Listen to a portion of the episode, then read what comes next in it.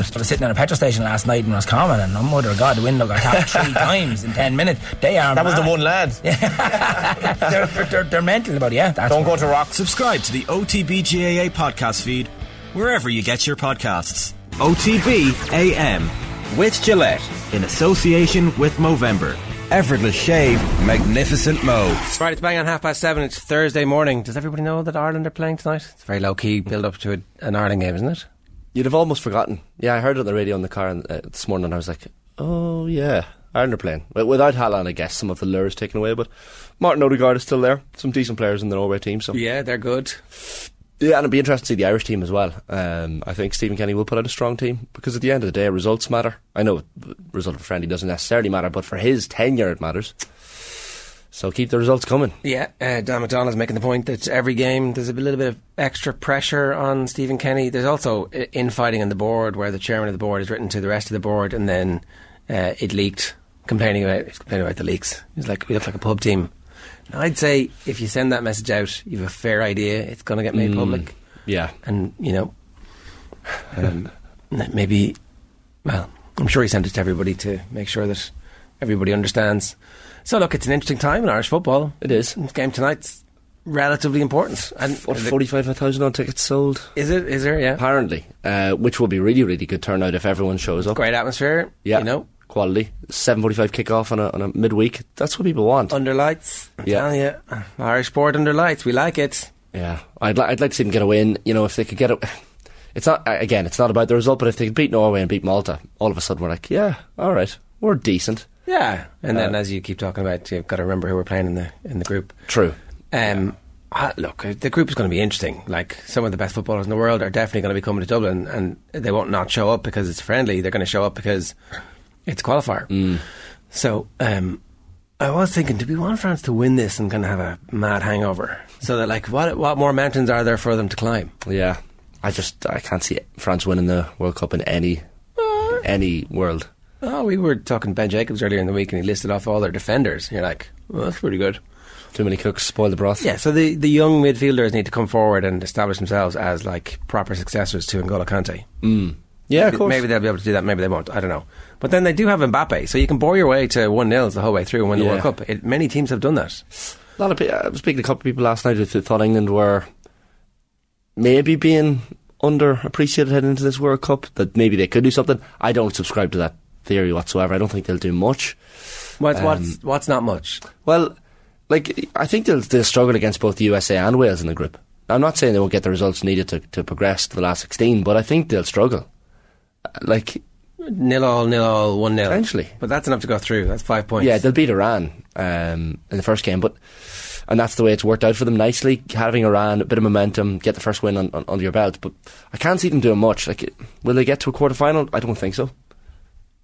Like, well, that's a shocking failure if they don't. That would be a failure, yeah, of course it would. Um, I can just foresee some sort of English shock result. Like, uh, not maybe not as big a shock or as seismic a shock as Iceland in the Euros in 2016, but something to that effect. Like, I can't, they, they don't have a better team than Denmark, for example. Uh, they do.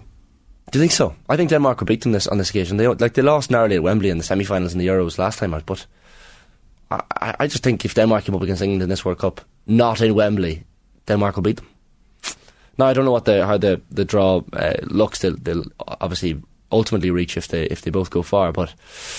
But Denmark, I just have a feeling around. Brazil, I think, will probably win the tournament. I think the bench that England have is, is really good if he uses it properly, and I do think there's potentially. So uh, look, uh, England in tournaments have frequently gone in with a plan, and then they've got punched in the mouth, and then they've changed the plan, and the change results in something significantly better. So I think there's a possibility that they end up with a diamond at some point and making use of their best players in their best positions. Yeah, You know, and I, I, I think that like it's mad that they haven't really tried to go back to a back four or something that allows more of their good attacking players in the side as opposed to No. Piling up the defence with bad players.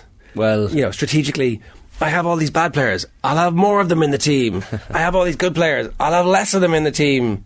mm, You know, I understand balance and you know all that and creation of space and uh, what have you. Uh, to be honest, my argument of England not doing well is probably based on those bad players not playing well. Like there is a, a universe in which Harry Maguire don't pl- put them in the team. plays the lights out, though. Yeah, or, or like reaches his his level. Well, yeah, of course, which which probably isn't fantastic at the minute. But yeah, I think they should get more of those players into the team. Like like the likes of Callum Wilson in previous tournaments mightn't have got too much game time uh, for England, but uh, like why can't you play him? Some like try him out, try him out one of the games. It's late now. It's late, to be, it- late to be trying stuff. It's confidence, isn't it, for strikers especially? If if he's scoring goals, which he has been, throw him into the team. Yeah, I, although you're taking Harry Kane out because Well, yeah, yeah. are they playing together? Maybe, maybe, maybe, and you go old school with wingers and lump the crosses in and see what happens. Try something different. Something different. You know, it's n- not very modern, but um, who knows?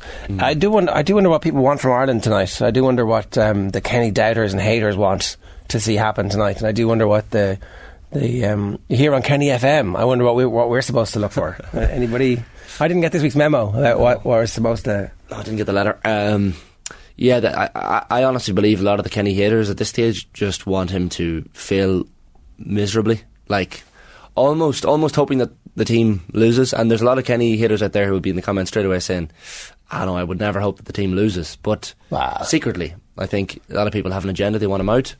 Um, and they're only friendly games, so if you're going to lose games without too much jeopardy, I guess it's these ones. So I don't know. I I, I hope for the team's sake he gets a win because I'm excited about this team still.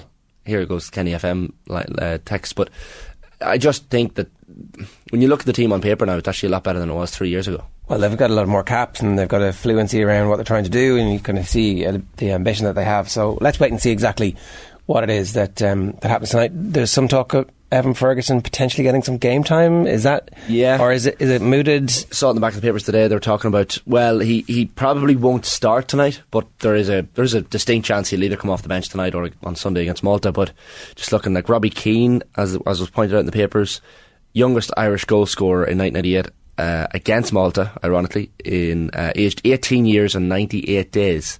So Evan Ferguson tonight is 18 years and 29 days, and on Sunday is 18 years and 32 days. So wouldn't it be nice if he did it on Sunday against Malta off the bench? Robbie Keane breaking his record against the exact same opposition. Uh, apparently, he's been playing unbelievably well in training this week, Evan Ferguson. Um, maybe not enough to, to be starting, but look, he's he's uncapped, so give him a bit of time. Um, but I just am fascinated to see what he can do. He he, feel, he feels like a player because he's a Premier League experience. Feels like a player who can be just thrown in. He like this is a level at which he is going to be more than comfortable of. Um, so yeah, Stephen Kennedy loves him, and uh, apparently training wise, straight in there. Yeah, might be interesting to see what a season in the championship would do for him at this Yeah. stage as well. Um, I don't know. It's always it's that same conversation we've been having about Caoimhín Kelleher as well about the benefits of actually getting some game time or not. The other big news that happened in the last 24 hours, which I have to say was a bit of a bombshell, was that Michael Murphy has announced his retirement from intercounty football at the age of just 33. Now, Michael Murphy's 33 is probably a little bit older in terms of body and miles on the clock than most people, given that uh, he was basically in the team since he was 18 and one of their most important players since he was 18. Yeah. And also a target for every hard man defender in every club match he's ever played and in every inter-county match he's ever played. He would have been targeted by the opposition's strongest man, toughest marker, biggest gouger. You know, you, we've seen we've seen the type of Yeah.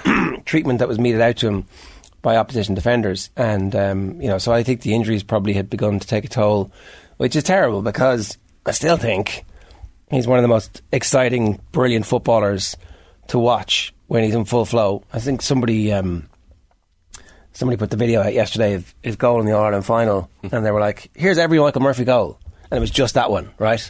Where it's like super soaring over brilliant players, pulling it down, whacking it into the back of the net.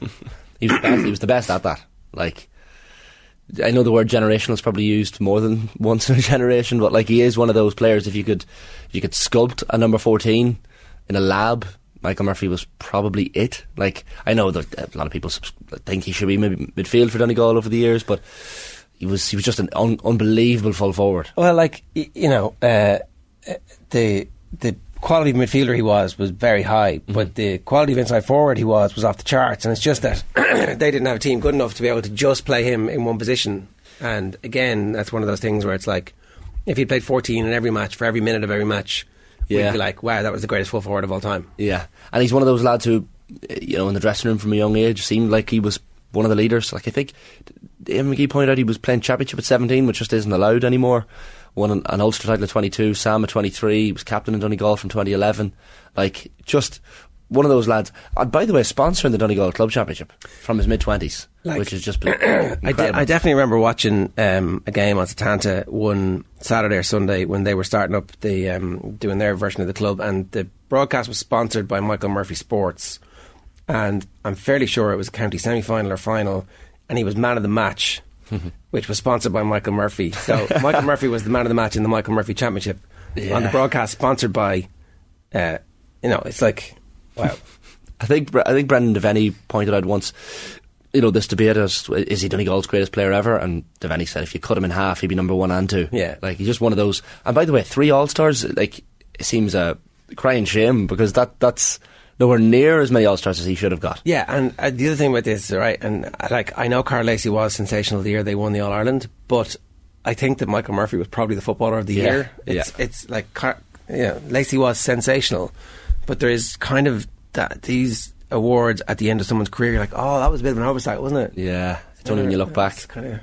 We just assumed that we had plenty of opportunity to give him the award again because like they're going to win another one. But yeah.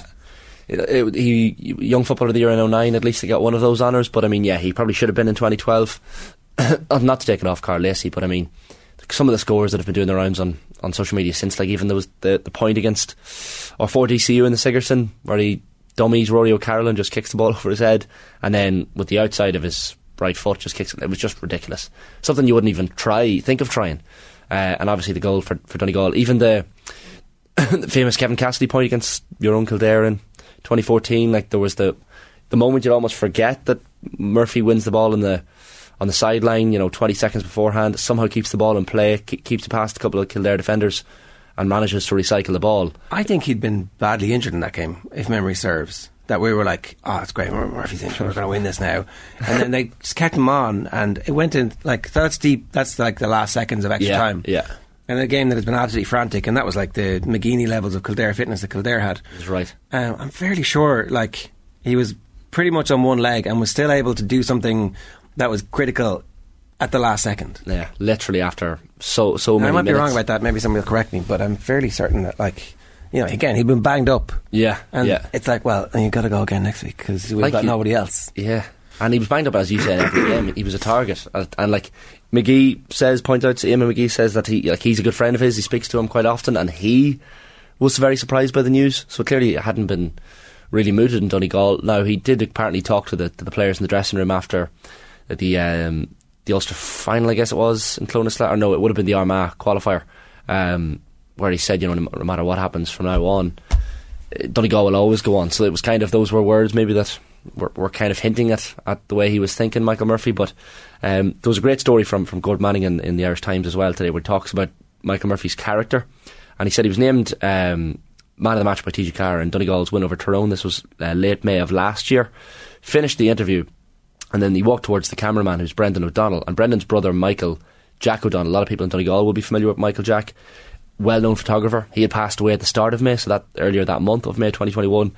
Michael Murphy got to know him over the years. I saw him tweeting about him even around that time as well. But he uh, he just walked over to Brendan, the the brother, uh, who was the cameraman for TG4 that day, handed him the Man of the Match award and said it was for his brother. And I just little things like that that you're like, right, these stories nearly only come out when a player has has retired. But he was a, he was incredible, is an incredible man as well as a, a footballer. So probably Donegal's greatest ever footballer, I'd say. Mark Dunning says Murphy didn't even start that night versus Kildare. He came on as a sub after approximately 25 minutes. So obviously he was carrying an injury. And Yeah. then, you know, at the very end of the game, he's still able to do something. Um, Keane Johnson sent us a load of stuff before we came on air. 177 appearances for Dún na nGall, 77 championship in 16 seasons, five Ulster titles and an All Ireland. Before he made his debut in 2007, how many Ulster titles do you think Gall had won in their entire history? Ooh. Five Ulster titles and one All Ireland. Right. exactly the same. Right, right. So, I mean, maybe it's a coincidence, Michael Murphy. uh, Okay, fair enough. They obviously, McGuinness arrived and um, they came and they stole and um, they did, you know, change the game. But, like, uh, he, I'd say McGuinness was inspired to get involved by, like, okay, it's a good crop coming, Yeah. give me that guy. like, people forget, too, that Murphy missed the penalty against the Dubs in the under 21. Um, Yeah. that was not on a final. Was that Parnell Park? Uh, that would have won the game. So, like you know, and I'd say that disappointment burned, absolutely burned to the point where they were like, I still think the best game of football I've ever been at was Donegal beating Dublin because that was the swashbuckling Dublin where Yeah. um, Paul Flynn was like, we thought we were going to save football, you know, because they were like, well, it's grim up north. Someone has to play good attacking football, and the attacking football that Dubs played the first half that day hmm. was off the charts. Like it was himself, Flynn and Connolly were kicking points from the forty like metronomes off either side, and you thought this is absolutely unstoppable. And then all of a sudden, Donegal are back in the game, and like it, it looks like rudimentary. It's long ball, but they were like, oh, we knew exactly their half back line would push up, and if we just put a runner in behind, There's a plan. and so, I mean, the fact that all the goals look exactly the same, like they're templated, uh, was sensational. And then it turns out that, you know, after the, the previous game, McGuinness had put a dossier down on the table and said, this is how we're going to beat the Dubs. I've been working on it for months. I was like, what? This is amazing. Here we go. Yeah. The start of something special. And like, I don't think that's a coincidence, those stats you, you, you reeled off the fact that they'd, you know, he won so, Donegal won so much when he was there because Glen Swilly, his club, um, like they hadn't achieved much. So, uh, Glen Swilly, who were for a long time Donegal junior and intermediate championship with Murphy on board, have won three senior titles. Right, well, there you go. That's not a coincidence. Like, Won at Sigerson, captain Donegal at 21, captain the international rules team twice. Uh, there you go. a man born to, like, he, he could have had a career in Australia as well. Like, quite comfortably. Uh, someone who can kick the ball like him and field the ball like him, like Michael Murphy. He could, and I'm sure he was approached over the years a number of times to, to go off to Oz, but um, Donegal was important to him, and, and being captain of Donegal, I think from 2011 was was hugely important to him, and that's a point that's been made in the papers this morning as well. That being captain in, in some counties isn't a massive deal. It's not really there's not much made of it, but in Donegal it's a big deal. Like whoever's picked as captain is Yeah, it's not, not definitely not appointed by the clubs, and it's not somebody who's uh, just on the team in the first year. Um, Yeah. If we'd won Ulster and the All Ireland, or if we were put out in the first round, I had a feeling this year will be my last. What's required to represent Donegal for me is just full on energy, the best energy you can possibly give it. I'm content to say I have the best for every single minute, and now I just struggle to see where I can get the energy to go on to do everything that's required to get your body perfect, your strength and conditioning. To get to play at the highest level, the energy has to be there. I was so fortunate, really, to have got so long. I'm full duck or no dinner type of guy, and I've been doing it all. I can't go through a season unless I'm like that. People say you can manage your body in a way to get around that, but I can't. I have to be all in. Your Monday, Wednesday, Friday gym has to be there, as does your Tuesday, Thursday weekend training. You know, when you put it like that, Fair enough. And he is like 33. You say is relatively young for a player to retire, but but yeah, he, he's done what 15 years, 16 years at the at the top of Donegal since 07. Like he's given enough, and because he's one of those players, it's like a quarterback your career doesn't maybe go as long because they're they're going to get hits. He is one of those players who was pinpointed and targeted. Like the only, I remember the three Ulster finals in a row where, where Monaghan and Donegal played in 2013, 14, and 15. The only player I've ever seen like have able to nearly control Murphy in, in any capacity was Vinnie Corey, and they had some serious battles across the, across the years. Uh, I think Michael Murphy will probably say similar, but how like how do you mark someone like Michael Murphy? You just you can't really. Yeah, like you just you can control him to an extent and maybe keep him to a, a score or two mostly, but he was just a powerhouse, and uh, you know someone who can catch a ball in the air like that and pluck it out of the skies is just impossible to mark. Good news for the rest of Ulster. Oh, it's it's it's massive news, Yeah. and that that's why it's such a surprise because he's he was still able to play at that level. I, I, I, you know, he's making the point. It's it's so hard to feel like you're going to be able to do justice yourself, and I can totally understand that as well. I'd say if you're the incoming Donegal ticket, you're like, well, we could have definitely, you know, put you on for a while. Last 25 minutes on the edge of the square, Yeah. full forward only, no running needed.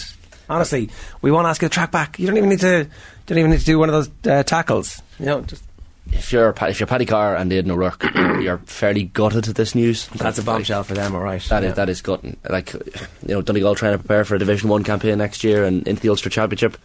The heat of battle. Um, someone needs to step up and replace him. But Donegal have good young forwards coming through.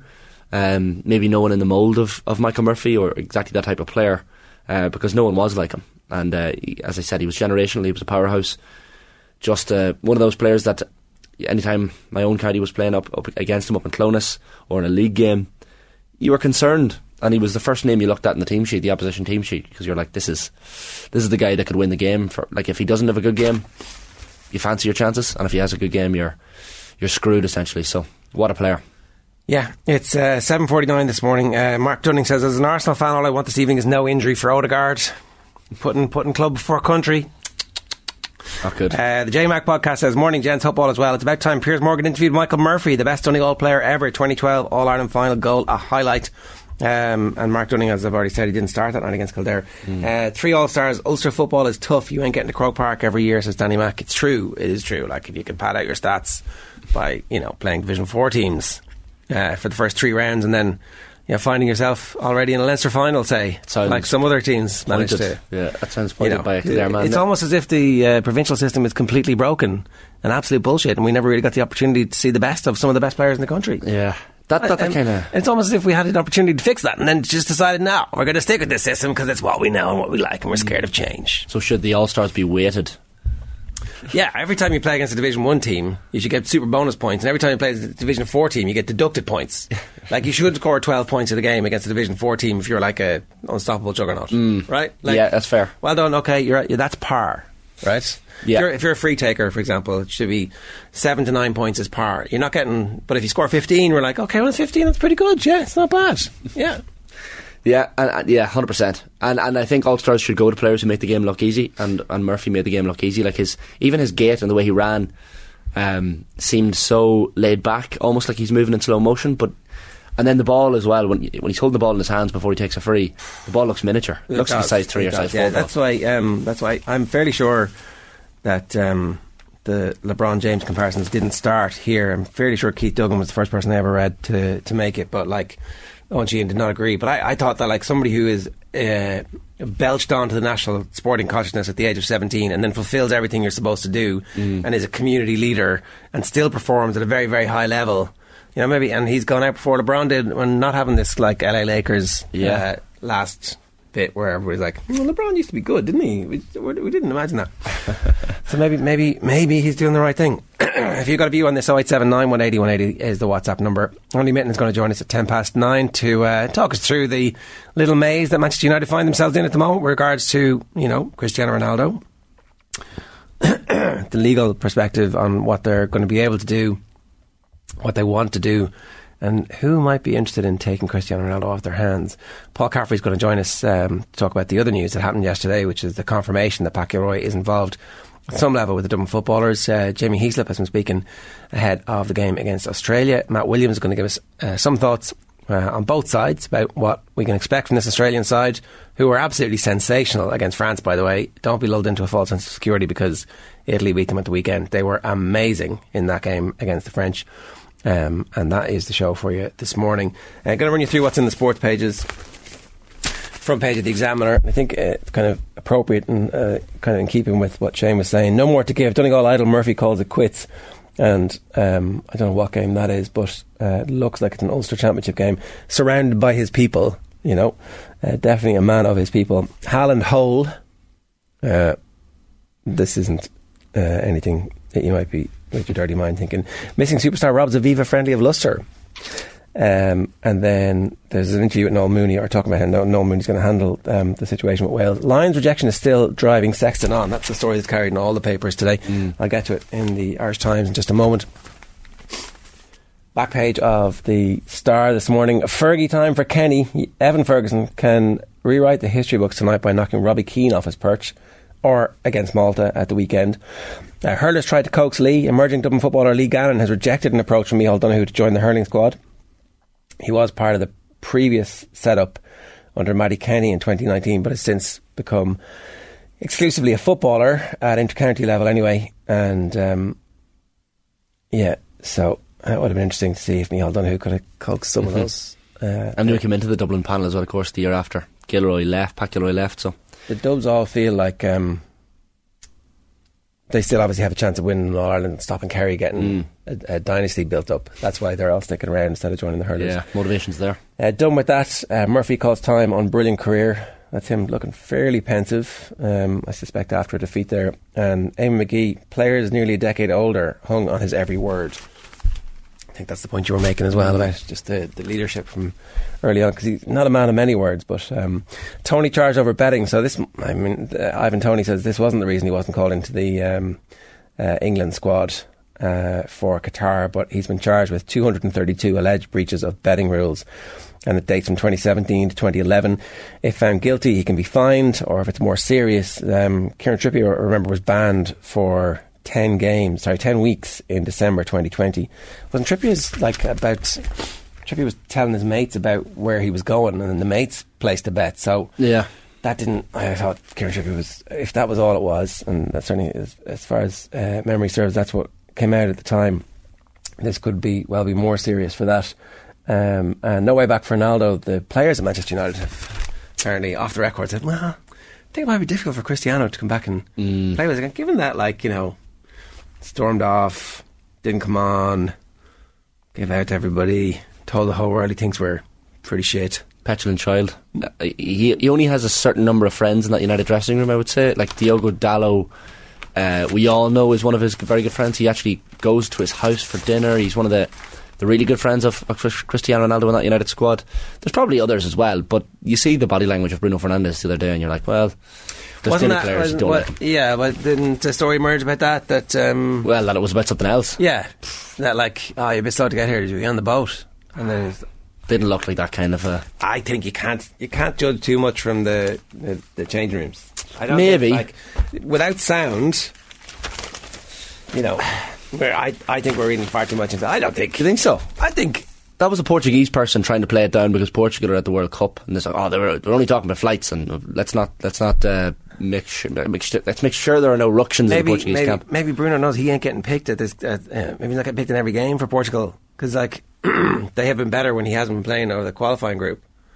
Now maybe Yeah. maybe it's different. Maybe his form is so good you can't leave him out of the team. Ronaldo's double take and the stare at Bruno and Bruno's little turnaround afterwards and well whatever they were saying to each other was frosty. And it would it would seem quite obvious that that would be the first time that Bruno had bumped into Ronaldo since the Was it though? Like, like literally the first time there's cameras on them very first second. Are they not like? Were they not at a hotel together before they got to the changing room? Like, what? They're going. They're getting straight off planes and going straight to a changing room. They haven't. We haven't seen each other. There's been no breakfast. There's been no lunch. There's been no dinner. There's been no bus trip. Like, are we sure this is the first time they've seen each other, or it's just like bad hashtag bans in the Well, dressing room? I think that we're like we're Bruno's quite an honest interviewee. I think he'll have to be asked and he will be asked. we're uh, disappearing up our own holes with this. I think, or in danger of it. I love it though. Uh, yeah, exactly.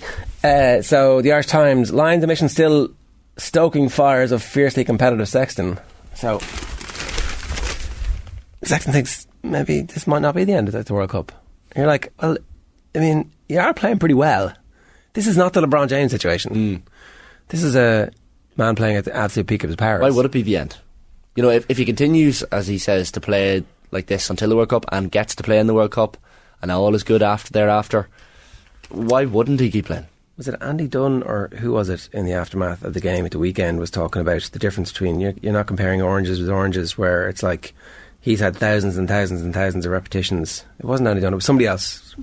Um, oh, it might have been it might have been Heaslip to you later on, is it? Oh yeah, Jimmy, yeah, yeah, yeah. Talking about Sexton. Yeah, because yeah, he- yeah, yeah, yeah, yeah. Um, it was 09 that he comes into the Leinster team, Yeah. like replacing Felipe Contepomi, who was brilliant, right? Yeah. Uh, in the in the final, and like kicks all his goals to win the competition nervously, right? and um, since then, he's been coming up against the best defenders and the best defenses in the world. And he's like he's seen these pictures thousands and thousands and thousands and thousands of times. So Yeah.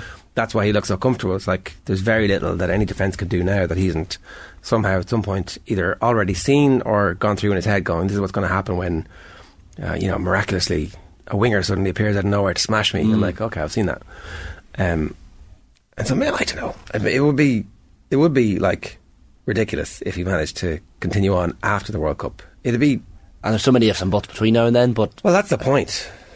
I still think he could like anyone who's surprised by this news. Oh, would Sexton really continue? I don't think anyone's really surprised because he's at the level. He's is he at the peak of his powers? If he's not, he's not far off. Well, he's just been nominated for World Player of the Year. Yeah, I mean, he's not far off. No. and like, which is quite remarkable at his age. Um, you know, if he keeps playing like this until the World Cup and, and drives Ireland to a to a semi final or final or or more, then um, I think the debate. It's like Ronnie O'Sullivan winning the seventh world title and equal and Hendry.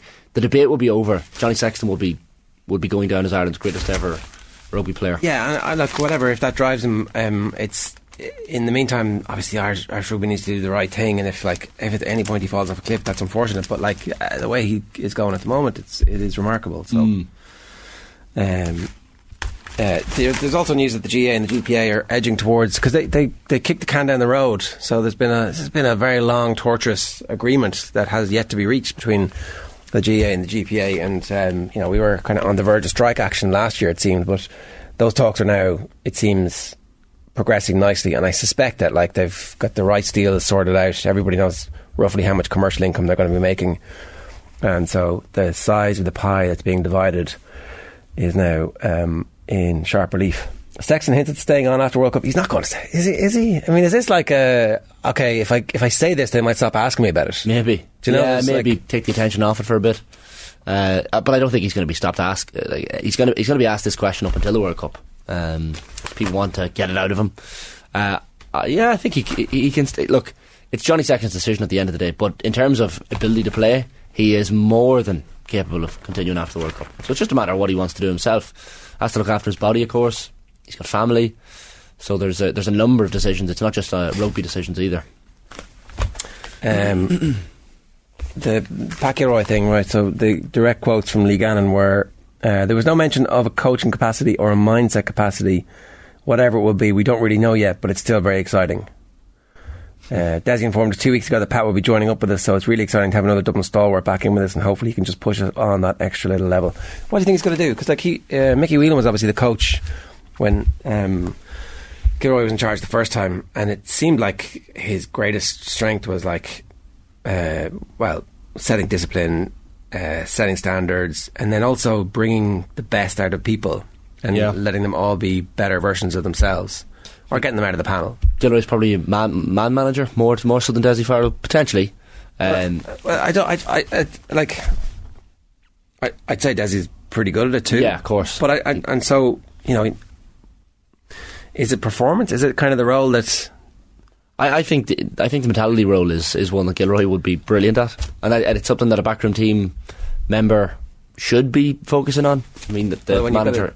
Big enough backroom team? And, Well, of course, and but it's such an interesting appointment because when I first when we first started, we spoke about the show a couple of weeks ago. We were like, uh, this is interesting. N- nothing confirmed, obviously yet, but uh, mooted, and the water it was out there in the waters. But uh, and, and then you have to ask yourself, what uh, can a backroom team help you win All Irelands? And I think the answer is absolutely yes. You know, Paddy Tally did it with Tyrone in in 2003. He helped them so much. Um, and, and again with Kerry last year, backroom teams are, are massively influential nowadays you can't really put a you can't really put a number on it like what how much do they help a team get over the line but it's a game of inches and, and small margins so who knows what difference it could have I mean Mannion and McCarthy uh, Mannion and uh, McCaffrey coming back in is obviously a bigger deal it's a big deal. huge deal It's a big deal. yeah and uh, I, I'd just be interested to see how Dublin approach the Division 2 campaign next year we'll know against Kildare in the opening game how they how they approach it Well, obviously they weren't great against Armagh in the opening night uh, last Well, year, and- and that was the um, harbinger of doom. Yeah. Um, I, I, I think they'll be pretty happy to like have three or four good performances because next year's championship is going to be completely weird. It's going to be smash Mm. and grab once you get out of the the provinces, which are like the ultimate dead rubber and completely pointless again next year. So let's wait and see exactly what happens. Um, uh, oh, such a such a good character, Neymar. I joke with Messi about beating him in the World Cup final. Ah, world exclusive Neymar interview. This is um, in the Telegraph today, which I'd say is, you can. I think when you when you watch the Ronaldo Nine documentary that we spoke about in the show yesterday, it really it makes it makes you lose even more respect for Neymar because you're like, oh, you're not Ronaldo at all, like whatsoever. No. even character wise. Look, Neymar's a brilliant footballer, but character wise, Ronaldo just was on a different stratosphere. He's un- like Neymar. uh, Look, maybe it's a nostalgia bias as well, and a lot of young people nowadays really, really love Neymar as a footballer, but. Um, and he's only bec- going to become a cult cult hero in Brazil if he wins a World Cup. So uh, yeah, the pressure's on. I don't think that the pressure is on any country more so this this World Cup than, than it is on Brazil, as usual. Uh, McCloskey to out Aki for centre role. This is Keane Tracy's piece um, about who he thinks is going to be the team for the game at the weekend. He has Hugo Keenan, Mack Hansen, Ringrose McCloskey in the centre, and Jimmy O'Brien on the wing. So O'Brien's getting in ahead of Baloucoune. Sexton is starting with Gibson Park. It's Porter, Sheehan, and Furlong, first choice front row. Tadhg Beirne and James Ryan, first choice second row. Peter O'Mahony, Josh Van der Flier, Caelan first choice back row. So um, there's no, oh, we're going to ease some people in, we're going to give them some game time. It's the last game of the November internationals. We have basically this one and the Six Nations, and then there's a few meaningless World Cup warm ups, which by which it's too late. It's too late. This is like your second last Yeah. chance to experiment because we tend not to experiment. Uh, sometimes we do against Scotland. This time we probably won't because they're in our group. We want to smash them and Fair. like remind them that this is coming. So uh, that's it. We're locked in. We are locked and loaded. Yeah, because you, for, you forget time wise how far away the World Cup is, but then game wise, it's not far at all. You gotta you gotta be playing now, don't you? Like if you're not if you're not getting into the Andy Farrell reckoning at the minute, you've got a lot of work to do to get into the World Cup uh, World Cup team. So be interesting to see. And Australia coming into town as well on a Saturday evening at eight o'clock. Proper atmosphere. Everyone have been in the boozer all day, no doubt. Uh, like and the Australians love a little underdog tag as well. Like, coming and, and getting a little bit of a scalp. And Ireland at the minute, let's face it, is a scalp in the, in the rugby world. So Australia would, would only love to come here, Dave Rennie and all, to to take us down. Uh, I think it'll be a quality game. Like it'll actually be tighter than people think potentially. Ah, yeah, I, I don't think it's going to be one sided at all. No. Honestly, Australia worse than I can't. Like, if you go back and watch 15 minutes of highlights of the game against France, like France, the best team in the world, and Australia were scoring tries from deep inside their own 22, length of the field stuff. And Florence was, was a little bit more concerning, possibly for, for the Australians, but they have so much strength and depth, and and the the team against against Italy wasn't exactly the team that'll play against Ireland either. So um, yeah, I, I'm looking forward to this one, and and the chance for some someone to throw the hand up and get themselves involved for the Six Nations. Uh, Ronaldo was just amazed that Bruno stayed in his feet from the contact of a handshake. Cry laughing emoji. Can't argue with that. I mean, he's had a couple of moments in, in recent games, Bruno, where I'm like, yeah, I'd say opposition opposition fans hate him. Like I'd say Villa fans hated him that day. Um, he's just hard to hard to watch sometimes. I'm not buying this at all. And again, in the comments, someone pointing out the fact that they were potentially talking about. Apparently, Bruno was late, and Ronaldo said to him, "Did you get here by boat?" Maybe that is what happened, but it didn't look like that was what was said. Um, I don't know. I'm not like I don't like. the body language was fairly intense. Uh, is, it it, not? is, it- is it never not intense with Ronaldo? Is there ever like a ha ha, I'm joking? I mean, I don't remember. There's like ha, ha I'm laughing, but it's maniac. Uh, know. we're hearing we're hearing that the United players want him out. The, one of the leaders in that United uh, leadership group is Bruno Fernandes. I'd be shocked if he wasn't one of those people. And Bruno Fernandes, it's on, it's in the stats. He doesn't play as well for United when Ronaldo's in the team. He just doesn't. So if if anyone wants Ronaldo out of Old Trafford, Bruno Fernandes surely does. He's not. He's not mates with him. No, I don't think they're mates. But at the same time, they're about to go into a World Cup where if everything falls their way, they have a chance, right? Does mm. anybody really want Portugal in a World Cup semi? Maybe you do want Portugal in a World Cup semi final, but there's loads of players there who could just have the three weeks or four weeks of their lives and write themselves into history. Like, is that not why Bruno's annoyed at him? Because he's bringing so much negative attention No, to the Portuguese camp. No, but no one cares in Portugal about Ronaldo having a fight with people. Players So- have been asked about it in press conferences for Portugal in Yeah. the last day or two, No, which but- is oh. detracting. Oh, they were asked questions. Oh, I know, but but I mean, it's oh, they're gonna have to. They have to answer some things, and then they answer them, and then it's over, and it's like maybe. I don't know. Maybe maybe footballers are particularly sensitive. I think Maybe they are.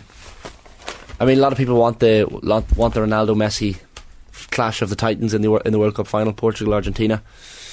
Remains to be seen if it'll happen, but um, yeah, and, and both of them have, have not really done themselves justice in the last few years. So The uh, Bruce Robbo fan club comment on uh, our YouTube stream is all body language experts now too.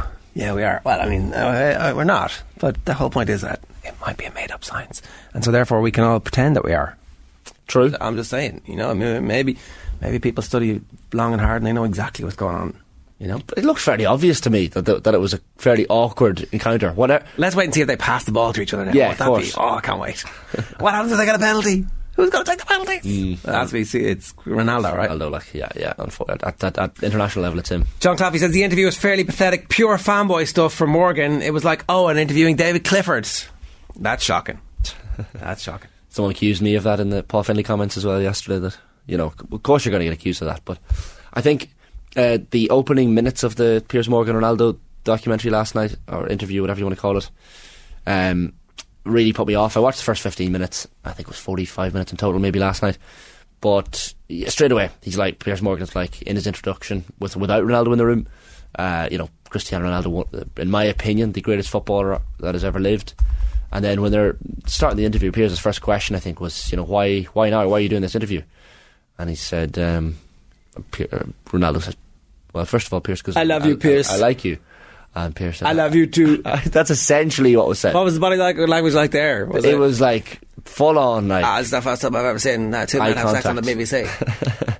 it was full on eye contact, lovey dovey stuff, um, lots of smiling. Ronaldo licking his lips as he always does uh, to keep the sheen on his lips, so he looks good for the camera. That's my that's my theory about Ronaldo in his interviews. Wow, you've he's thought- constantly licking his lips. Thought a lot about this. Yeah, uh, so Wouldn't the body language experts tell you that that's like something there's something shifty there? I don't know. I don't know either. So Uh, you yeah. see, you can make no- up. no experts. Say it like, oh, ah, body language tells me this. You're like, Yeah. oh, okay, right. and he, he started saying 95% of the press are garbage and the Portuguese press criticise me and uh, he seemed shocked that he would be criticised in his homeland of Portugal uh, about anything. I think he's forgetting that pundits, Gary Neville included, these lads, that's their job to critique. And if they feel Ronaldo's not adding to Well, the team, then maybe he's going to be the world's greatest pundit as well. It's uh, it's possible. We're going to talk a bit more about this with um, uh, Andy Mitten in just a minute. But in the break, you're going to hear Shane in conversation with Kevin O'Connor, who's a research scientist at UCD, about how sustainable Ireland is compared to other countries. Off the ball in partnership with Science Week. Science Week is helping us explore the infinite possibilities that science offers and the role of science in delivering solutions that support our future opportunities and challenges. It takes place from the 13th to the 20th of November. You can find out how to get involved by visiting scienceweek.ie. We're back after the break, as I said, with Andy Mitten's thoughts on the Ronaldo situation. OTB AM. Andy Mitten, good morning to you. How are you? Good morning. Okay, thanks. Um, Shane says he made it through the first 10 minutes of the uh, interview last night and had to turn off because he was slightly sickened by it. I should point out, in case you're unaware, Shane's a Man United fan. How did you manage to make it through the whole? Is it uh, how, 45 minutes so far? Is, how much have they published? Have you have you seen the whole thing? Yeah, I have. Um, I'd imagine that before Shane got to the 10 minute mark, he would have gone through three different sets of adverts. They were certainly padding it all out. I did watch the whole thing. It's my uh, duty to watch the whole thing. Uh, I'll be asked about it a lot today. I'm going to write about it today. Um, I think the, the headlines which preceded it were uh, stronger than any of the content which we saw, which was probably planned by Piers Morgan, by by Talk TV, by the, the, the Murdoch Empire, if you like. Um, my opinion's not really changed um, from what I was saying a couple of days before the interview uh, to having watched it afterwards. I, I, I think the only winners here are, are, are Piers Morgan and Rupert Murdoch. I think Cristiano Ronaldo's stock among a lot of Manchester United fans um, has not been boosted by by doing this interview for several reasons. Um, his the, the, choice of outlet, uh, what he said, talk about being betrayed, blaming everybody um, but himself, and the fact that he's not playing that well. It just smacks to me of someone whose ego is struggling to come to terms with the fact that he's no longer the the, the incredibly uh, good player, probably one of the best two players in the world that he was.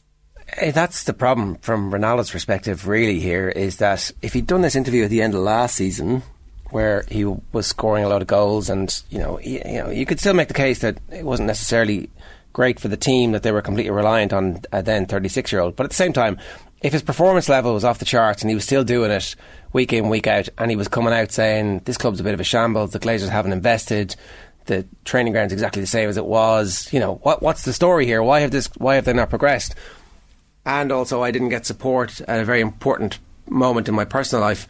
Then he would have had much more credibility because the performances haven't matched the level of anger he's got. Then people are going, "Well, you're just a you're just a troublemaker now." yeah, he's not done it from a position of strength. If he would have talked about the training ground when he came back, he would have been more valid than talking about it now because actually a lot of money was spent on the training ground in the closed season. And some of the points he made um, were, were, were valid. He came back when he left the club in 2009. Manchester United were world champions. When he came back, United were a long way from from that point. But he hasn't done this interview from a position of strength, and I just think he needs someone close to him to say, "Get real." You know, you're not who you were. Um, Manchester United fans are not stupid. They've been watching the games this season. Uh, his performances have, have dropped substantially. His output has, his number of goals has, and he's gone from being a positive influence to a negative influence. He wanted to leave the club in the summer. Manchester United would not stopped him leaving the club in the summer. United didn't push him out like he suggests. He wanted to leave. The fact that nobody came in for him who could pay the high wages that he's on at Manchester United is not the fault of Manchester United. What do you, what do you make of the timing of it all, Andy? Like, I mean, I know Piers Morgan was asked um, last week, I think, you know, when this interview was recorded, he wasn't too um, keen to, to, reveal when exactly that was. I'd imagine it's it's since he refused to come off the bench uh, against Newcastle that day, but we don't we don't really know. But the timing is interesting. Yeah, I, I naively thought after the Fulham game on Sunday that Manchester United wouldn't dominate the news cycle now the World Cup finals were kicking in. But I use the word naive because the public gets what the public wants. Uh, Piers Morgan befriended Cristiano Ronaldo because he is a celebrity that he is. He talked about having almost half a billion followers on Instagram, and that stuff resonates with him. And clearly with the player as well. He spoke about that uh, during the interview. Um, from a journalistic perspective, uh, it's kept people busy this week when not a lot is actually uh, happening.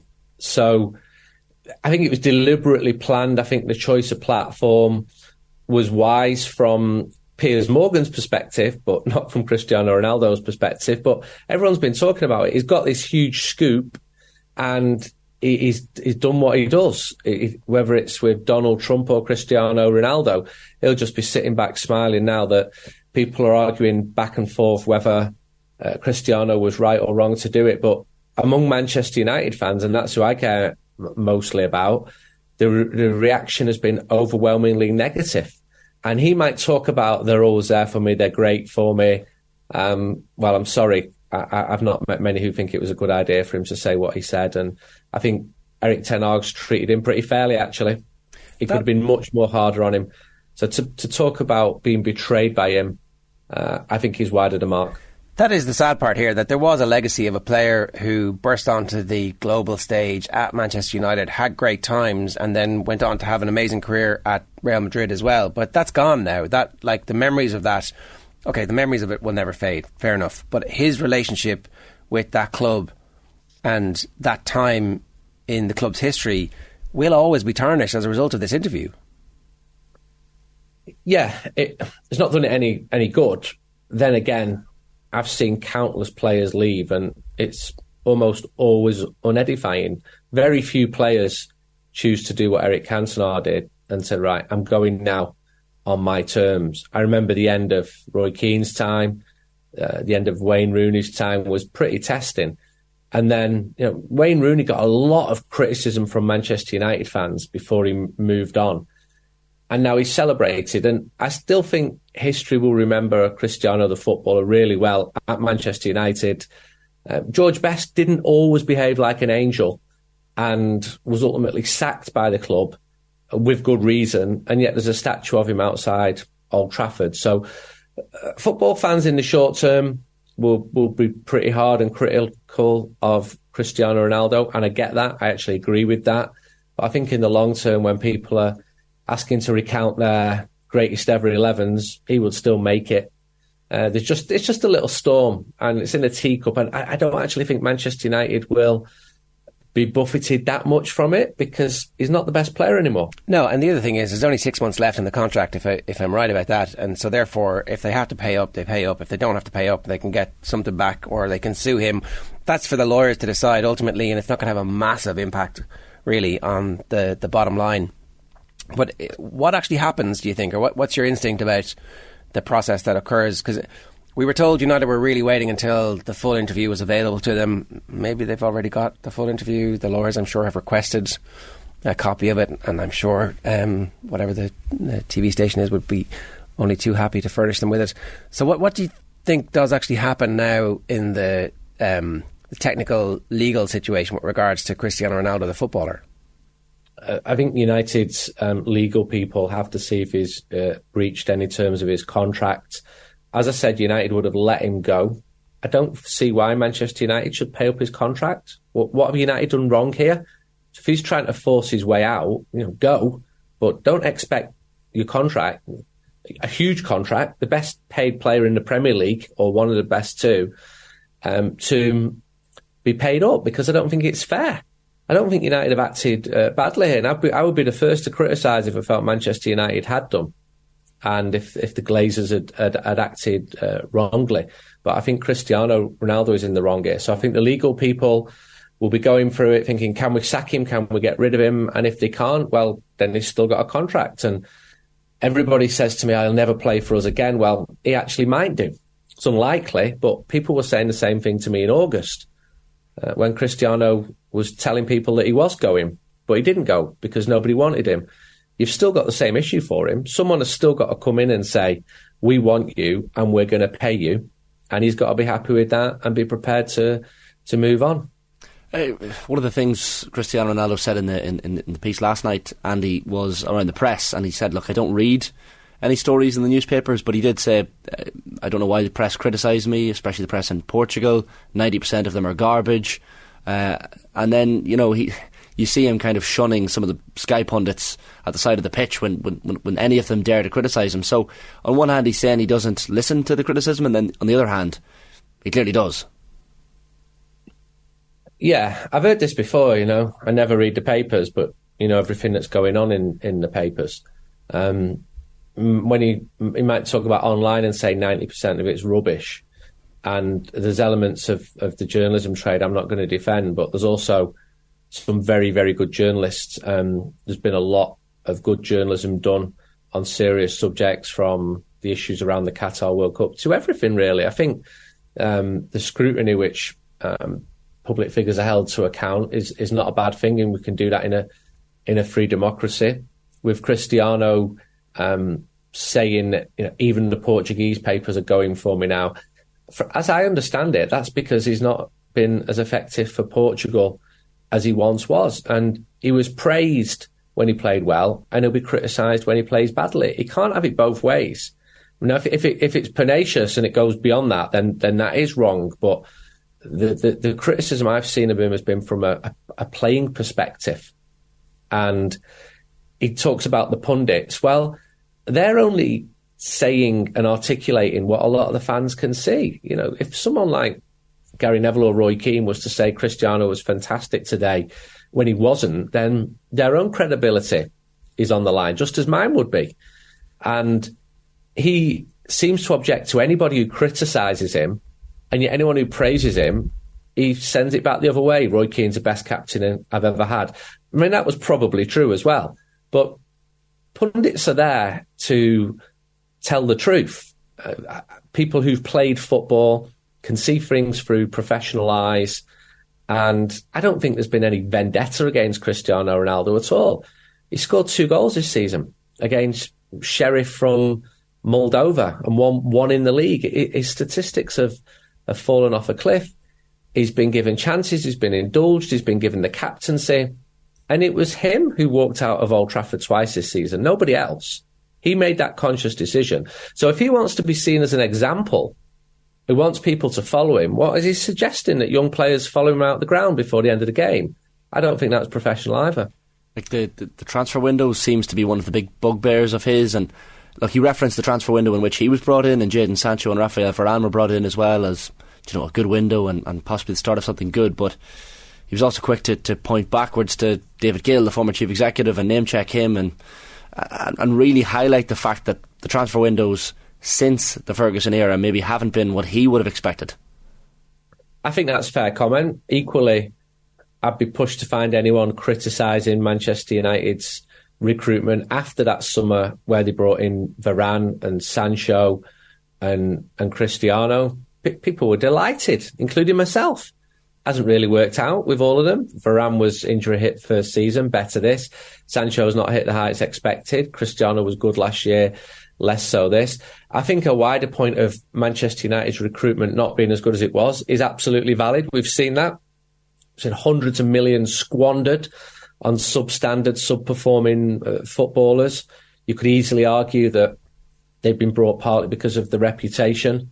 Uh, lots of them have been on the way down. They've not performed. Huge names like Alexis Sanchez, uh, Bastian Schweinsteiger. There's been a lot of them. United have recruited poorly. Compare that to Liverpool, for example, who have worked on a smaller budget than Manchester United, still managed to win the league, win the Champions League, and have been much smarter. Manchester City, obviously, the way they're funded means that they can recruit smartly anyway, but they have done. You know, Pep Guardiola has got a well-oiled machine there, and that's not a word or term you would use to describe Manchester United in the post Ferguson era. So Ronaldo's harking back to when all was good. He was on the rise when David Gill was his boss. He kept using the word president. Manchester United don't have a president. Uh, he talks about the chef not even changing. Well, the chef has changed because I spoke to the chef earlier this year, and he wasn't there when Cristiano was there uh, last time. So there are some uh, inaccuracies in it as well. Um, it's his version of the truth, and in football, there's often more one, more than one version of the truth. But uh, my opinion has not changed, uh, having seen the interview uh, from from before seeing it. the position of Ten Hag is going to be very interesting at the end of this. It, it feels like it's actually going to be enhanced uh, as long as Ronaldo doesn't come back. I, you know, I think I understand the uh, the vagaries of contract law might prevent them from firing him officially, and so therefore he'll still be on the books. And at some point, maybe down the line, there's a crisis, and they decide, okay, we have a, a, a game that we want you to play in. Um, might not be the Europa League, but uh, those games are going to be big. But there could be a situation where they find themselves in where they have to play him. That wouldn't be great for Ten Hag. But if, if for example, they decide they're just going to get into the legal battle with his lawyers, and at some point a, a settlement is made for a portion of the contract or none of the contract or whatever. Ten Hag comes out of this as like somebody who has instilled discipline, stood up to the biggest player in world football with his half a billion Instagram followers, and made the right decision for the club. I think that leaves him in a much stronger position. I, I, I, I don't know if it's it. I don't know if it's necessarily played out that way on purpose from Ten Hag, but it certainly feels like he's dealing with the big issues properly. Yeah, he's made big calls with Ronaldo, with Harry Maguire when he dropped Luke Shaw, Luke Shaw earlier on in the season. He's a disciplinarian, and because results have been good, he's getting away with it. People are supporting him. He's still basking in the glow of uh, the new being a new manager, and every new manager would would benefit from a, a period where fans, you know, are invested in the person, want to believe in that person. But he's had some really big results, beating Liverpool, Arsenal. Performance against Tottenham was fantastic. Uh, United are fifth. Fifth isn't overly impressive, but have yet to play a lot of the lower teams. Uh, got a game in hand. Had a terrible start with um, two opening defeats. So it's pointing in the right direction uh, through in the League Cup. Big game against Barcelona to look forward to, albeit with with some nerves because United didn't win that group with again with Real Sociedad um, winning it. So I think Ten Hag's on pretty solid ground, and he's the one whose stock is rising, and Cristiano's is going the other way. No player can ever be bigger than the club. Um, Ferguson always had that as his mantra and Ten Hag is showing similar character traits. Cristiano Ronaldo is 37. He's not Manchester United's future. Uh, Erik Ten Hag potentially is Manchester United's long-time future manager, and he's got to make the decisions. And I don't think there's anything personal. I've not heard any evidence of that at all. I think he's been pretty fair with every player, and I speak to people at the club every single day. And right from that pre-season, I was getting intelligence, which led me to think, okay, he knows what he's doing here and there'll be setbacks. There was one against Aston Villa last week, and I wouldn't expect Manchester United to be winning the Premier League this year. But I've been, I think he's doing a good job, Erik Ten Hag, and I think he's dealt with Cristiano in a in a fair manner. Uh, has Alex Ferguson's reputation taken any collateral damage from the fact that Ronaldo's like, yeah, I was about to join City and cause all this trouble there, but then Ferguson intervened and maybe come to Old Trafford instead? Not really. I mean, Ferguson made mistakes as well. Ferguson's human. And I put that more onto Cristiano. So you were prepared to join Manchester City, were you? You couldn't think that through for yourself. Did it did it take Alex Ferguson to change your mind on that one? Wouldn't it have been and great for Man United if he was there causing all the trouble for Pep Guardiola now, storming off into the World Cup? And maybe they wouldn't even have signed Haaland because he would have scored so many goals for them last year. It's an interesting little sliding doors moment. There's, we can all do the what about Ray. What if he'd scored the winning goal in a European Cup final to win Manchester City's first okay, ever Champions yes, that would not be good. so, uh, speaking factually, when he signed, I'd say 99% of Manchester United fans were pleased that Cristiano came back. He gave the club a lift, a buzz.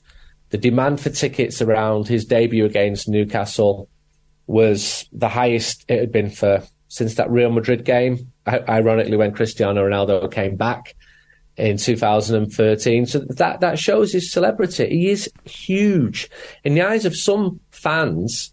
Uh, he's bigger than the club. Maybe not fans who actually go to the to the matches, but a lot of the younger fans. You know, my eight year old daughter Cristiano Ronaldo is probably bigger than Manchester United in her eyes. So there's different demographics here. And I have seen some Manchester United fans defending him because they're basically Cristiano Ronaldo fans. And that's been a, a relatively new phenomenon where Yeah. people follow individuals rather than clubs, but it does exist. Yeah, and I, I think Erling Haaland probably has the same, and it's one of those things which makes you think Haaland's not going to be at City for much longer than two or three seasons because he wants to go off and see what it's like to be that player at Real Madrid and to be that player in some other league as well. Um, one last thing before we let you go here. Uh, I know you obviously follow Sp- Spanish football a lot. What do you think of their World Cup prospects? Is there Um, because uh, we were talking about Portugal and their prospects, and if everything aligns and they get a little bit of luck, they could cause damage for a team in a quarterfinals and a semi-final, and who the hell knows? Maybe Ronaldo at the end of all this is lifting the trophy. We'll see. Unlikely, but Spain must fancy their chances, right? Yeah, Spain, Spain are a good team with a, a very, very good manager in Luis Enrique. I was really impressed with him in the Euros. That that semi final against Italy was probably the best game of football I saw in 2021, and it was a very narrow game. So, them small margins that you talk about could easily go in in Spain's favour. They've certainly got the quality, they've got the strength in depth, they've got a, a wise manager. They would benefit from not being the favourites that they were a decade ago when they won those three tournaments Euros, World Cup Euros, 2008, 10, and 12. Uh, emerging talents coming through. You've got very strong links. You know, the, if you've got that uh, Pedri, Gavi, Busquets midfield, well, they're top of the league for Barcelona in La Liga. It isn't quite Iniesta and Xavi, but Spain is a country which produces world class um, footballers up front. They've not got um, a top top number nine, but then they've not been playing with one for a long time. So they use that false nine idea pretty much before any international team. So yeah, Spain Spain would not be the favourites, but they'd certainly be one of six capable of winning it, and all of those players are capable of um, playing in front of the biggest stages. They play for Barcelona, Madrid, or the, the big Premier League teams. So they've got a really, really good manager as well. I've got a lot of respect for Luis Enrique. I've interviewed him. I've spent an hour and a half in his company and walked away from that thinking, wow, you're a really impressive uh, human. He, he absolutely knows his stuff. And um, yeah, Spain are in are in decent shape. Yeah, looking forward to seeing how they get on. Uh, people are texting us about, and Shane in particular thought that there was an issue between Bruno and Ronaldo. Were you buying that, or did you think that was um, too short a? My, my my instinct is that the data is too small. It's incomplete. we don't know what happened before. We don't know what happened after. We can't really hear what they're saying. Uh, Shane's insisting that no, there's something up. Just looked awkward. He didn't like it. Uh, I wouldn't read too much into that little awkward. It was awkward uh, interaction.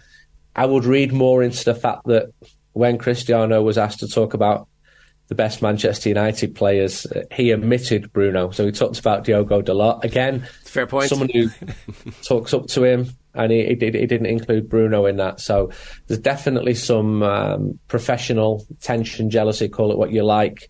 There, teammates don't have to be best mates. And when I was a kid, I used to think that all the Man United players hung around together, went out socialising together. Actually, in the 80s, most of them did, and that's why they didn't win the league title. But it's completely changed now, but they're not best mates. Good stuff, Andy. Thanks a million. Cheers. Cheers. That's uh, Andy Mitten there. Um, he said he was writing about that later on, so stay tuned. Follow him on social and make sure you uh, read his further thoughts. It's 8.35 this morning. If you want to get in touch, we'd love to hear from you. 0879 180 180 is the WhatsApp number. Or you can leave a comment on the YouTube stream. Um, uh, Fergie brought the Glazers in basically with a falling out over a horse with McManus. So he's the root cause of all your success and current troubles, says Chris, who's clearly not a United fan, but I mean, it's true. It's he, he's telling the truth. Yeah. It's like uh, the Glazers saw a window that opened because There are still Ronaldo super fans here. there was a debate about a horse. there was, and that's what caused it. But yeah, well, Well, it wasn't. It actually wasn't the horse. It was horse semen. okay, yeah, yeah. Rock of Gibraltar semen uh, at eight thirty six on on the Thursday morning. Good topic, but I mean. I'm listening to what Andy's saying, and, and like it, the, the mad thing is, ordinarily this week we'd be talking about Alejandro Garnacho, and nobody is. We're talking more about a mural being pulled down down off Old Trafford yesterday. Good, that's good for Garnacho, I think. Um, they, the expectations low. Yeah, yeah, or like the hype, and uh, either that or he's like, I'm the new Ronaldo, yay! You know, he seems like that type of kid with with an ego, a Ronaldo-esque ego. Hopefully, certainly uh, the subtext of some of the comments about his attitude coming through. Yeah, and when you take off your jersey in celebration and hold up your name, I mean that was the quintessential egotistical celebration. But I think fans were loving it. Um, but yeah, it's taking taking a sheen off it, and and you can read into everything. You can read into the Bruno stuff. You can read into the the uh, mural being pulled down off Old Trafford's uh, a massive Ronaldo mural pulled off pulled down yesterday. But uh, reality is, we don't know what's going on behind the scenes. But I, I, I, I'd be shocked if he played for United again. If he if he does, I would be intrigued to see the reaction of the fans. So that would have to happen, uh, you know. But like, I, I do think that it's a legal situation now where uh, they'll make the case that he is in breach of contract because he's mm. like slandered the reputation, said their current manager doesn't respect him, says he's no respect for the current manager. You know, tick tick tick. All my my lawyers are like building this thing, and then his lawyers are like. Uh, I don't know. it's in the contract. It's not. This the definition doesn't quite say. And then they come to a deal, and it's like, okay, we'll give you hundred grand a week for the rest of your contract. Away you go. And they're like, mm. yeah, okay, grant, but you're free to sign with somebody else. Fair. I think everyone would be would be happy with that just let him go into off into the sunset and cause trouble elsewhere. It's 8.38. Um, the bombshell news that Michael Murphy was retiring from uh, intercounty Gaelic football slightly overshadowed the other big news that was confirmed yesterday when Lee Gannon did press to confirm that Pat Gilroy is now again part of the Dublin backroom team. Paul Caffrey, the former Dublin manager, is with us. Paul, good morning to you. How are you? Morning, Jared. How are you? This had kind of been rumbling around the ether for the last month and a half, and um, I think, uh, in fairness, Pat Nolan was the first person to put it to print in the Mirror last week or maybe 10 days ago at this stage. And then it was officially confirmed um, by Lee Gannon, or semi officially confirmed, that Pat Gilroy's back in. But we don't know what he's going to do. What do you think he's going to do?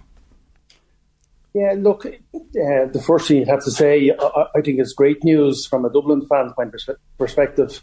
Uh, Pat obviously uh, still has the enthusiasm and the want and desire to get back involved with Dublin.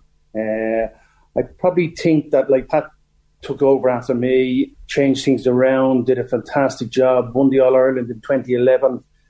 Uh, would be disappointed, I would think, with their exit in 2012 against Mayo in a semi final and then stepped down.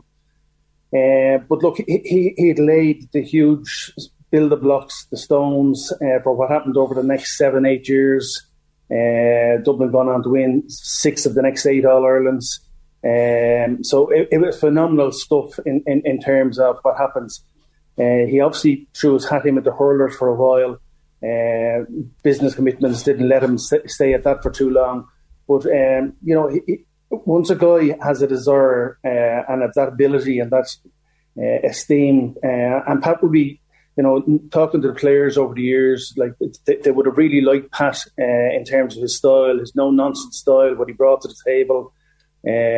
And then look, I, I, would think from Dessie's perspective, there would have been a, sort of a, a lot of soul searching, uh, like betting the last two semi-finals, and he, he might have come to realization himself that look, maybe he needed to shake things up at the top table and, and bring in other people. Um, and, and, this seems to be the way with the new modern management teams that, you know, it, it's always about surrounding yourself with the best people. And, and if Pat was available and willing to come on board, uh, well, I think his, his, CV is right up there. And uh, I think himself Dessie are obviously long-time mates, have a, having soldiered together in 95 to win an All-Ireland.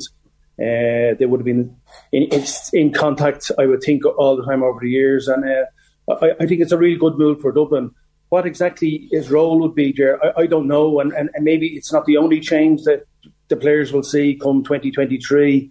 Um, like you look at the brave move that Jack O'Connor made, bringing in Paddy Tally, um, you know, someone from outside, uh, just to, to, to, freshen things up, and, and, the reward that Kerry got from that. So, so it wouldn't shock me to see somebody else being added to the ticket further down the line, but I would think that look, Pat will bring a, ba- a vast uh, amount of experience, knowledge, uh, and know-how, and obviously, look, a hugely successful businessman. Uh, and himself and Dessie, you know, a fresh pair of eyes and ears on the scene. It can only be good news for Dublin. Add that into the fact which Jack Mack and Paul Mannion declared themselves available for 2023. I, think it's been a good, good, good few weeks for Dublin GA.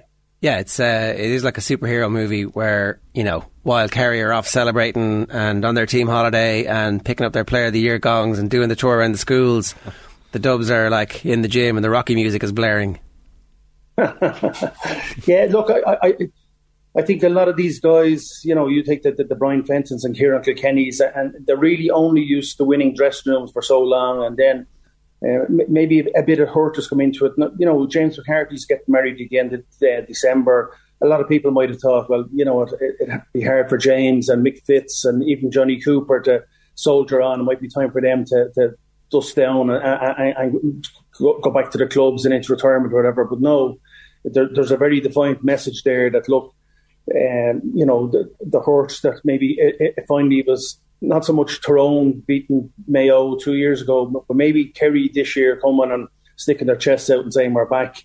Uh, and that might be just the final bit of hurt that th- this group needed to say, you know, let's shake it up here. Let's let, let's roll it out for one more year. And if Dessie sees that he's going to improve the top table and the players feel that they have a little bit more to give, I, I think Dublin could be a dangerous animal this year. Um, I, I, know the bookies have tightened it in the last in the last couple of weeks, and really it's Dublin and Kerry at the top, and, uh, uh, and, and then it's it's the rest a good bit down the field. So um, I, I just think it's made 2023 a little bit more interesting. Uh, we've been talking a little bit about egos on on the show this morning, uh, Pillar, and, and like I guess for some for some managers being a being a, the head the head man then coming back in as someone in the back room will be tough to do. But then we've seen a lot of it re- in recent years. Stephen Rochford comes to mind as someone who went in with yeah. Donegal and Liam Sheedy was in even in with the Monaghan footballers. Yeah. Uh, it seems to be more, a more common thing and, and clearly something that Pat is, is quite up for. Yeah, and look, uh, you know, I, I don't think in terms of ego and in terms of if you surround yourself with quality people, you know, as manager, your job is to listen to them and draw out of them what you can. Uh, you know, okay, somebody has the final say at the end of the day, but um, you know, the, the, the more expertise you have around the top table, I think it, it, will only benefit. And I, I, don't think people are saying how, how can Pat come back and him having been manager or whatever. Pat will easily slide back in there and without assuming the role, role of Bannister, he'll still have a huge say in, in, in, what's going on there, and he, he, you know, he'll add value to the whole ticket. And I, I think that you know everybody will be quite comfortable with that. I think the players will be excited uh, about it, and Dessie has obviously thought this through and, and said, yeah, you know what, this is going to help Dublin be a better team in 2023, and let's go for it. And I, would imagine there've been lots of meetings between Dessie and Pat and, and, maybe the rest of the extended management team to see how the best fit is going forward and, and how to facilitate this. And um, as I said, it wouldn't shock me know to, to, see that maybe there might be somebody else managed added to the actual ma- uh, training ticket.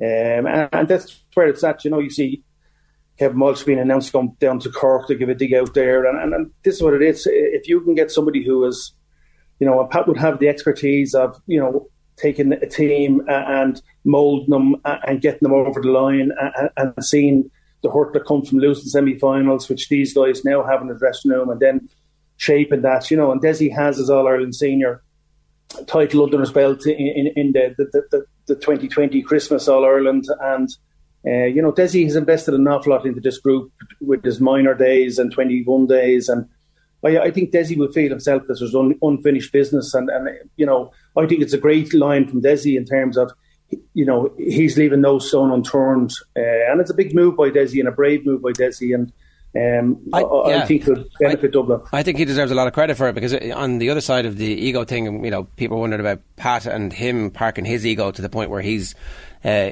going to not be the main man, and that's not usual for him at all. But from Dessie's perspective, it's like, yeah, I, I, do think that we can be better by bringing people on board, and it kind of gets rid of all of the conversation around Dessie from some of the Dublin fans, a, small minority who are like, oh, you know, uh, he only took Pillar's team, and or sorry, he only took um, Jim Gavin's team.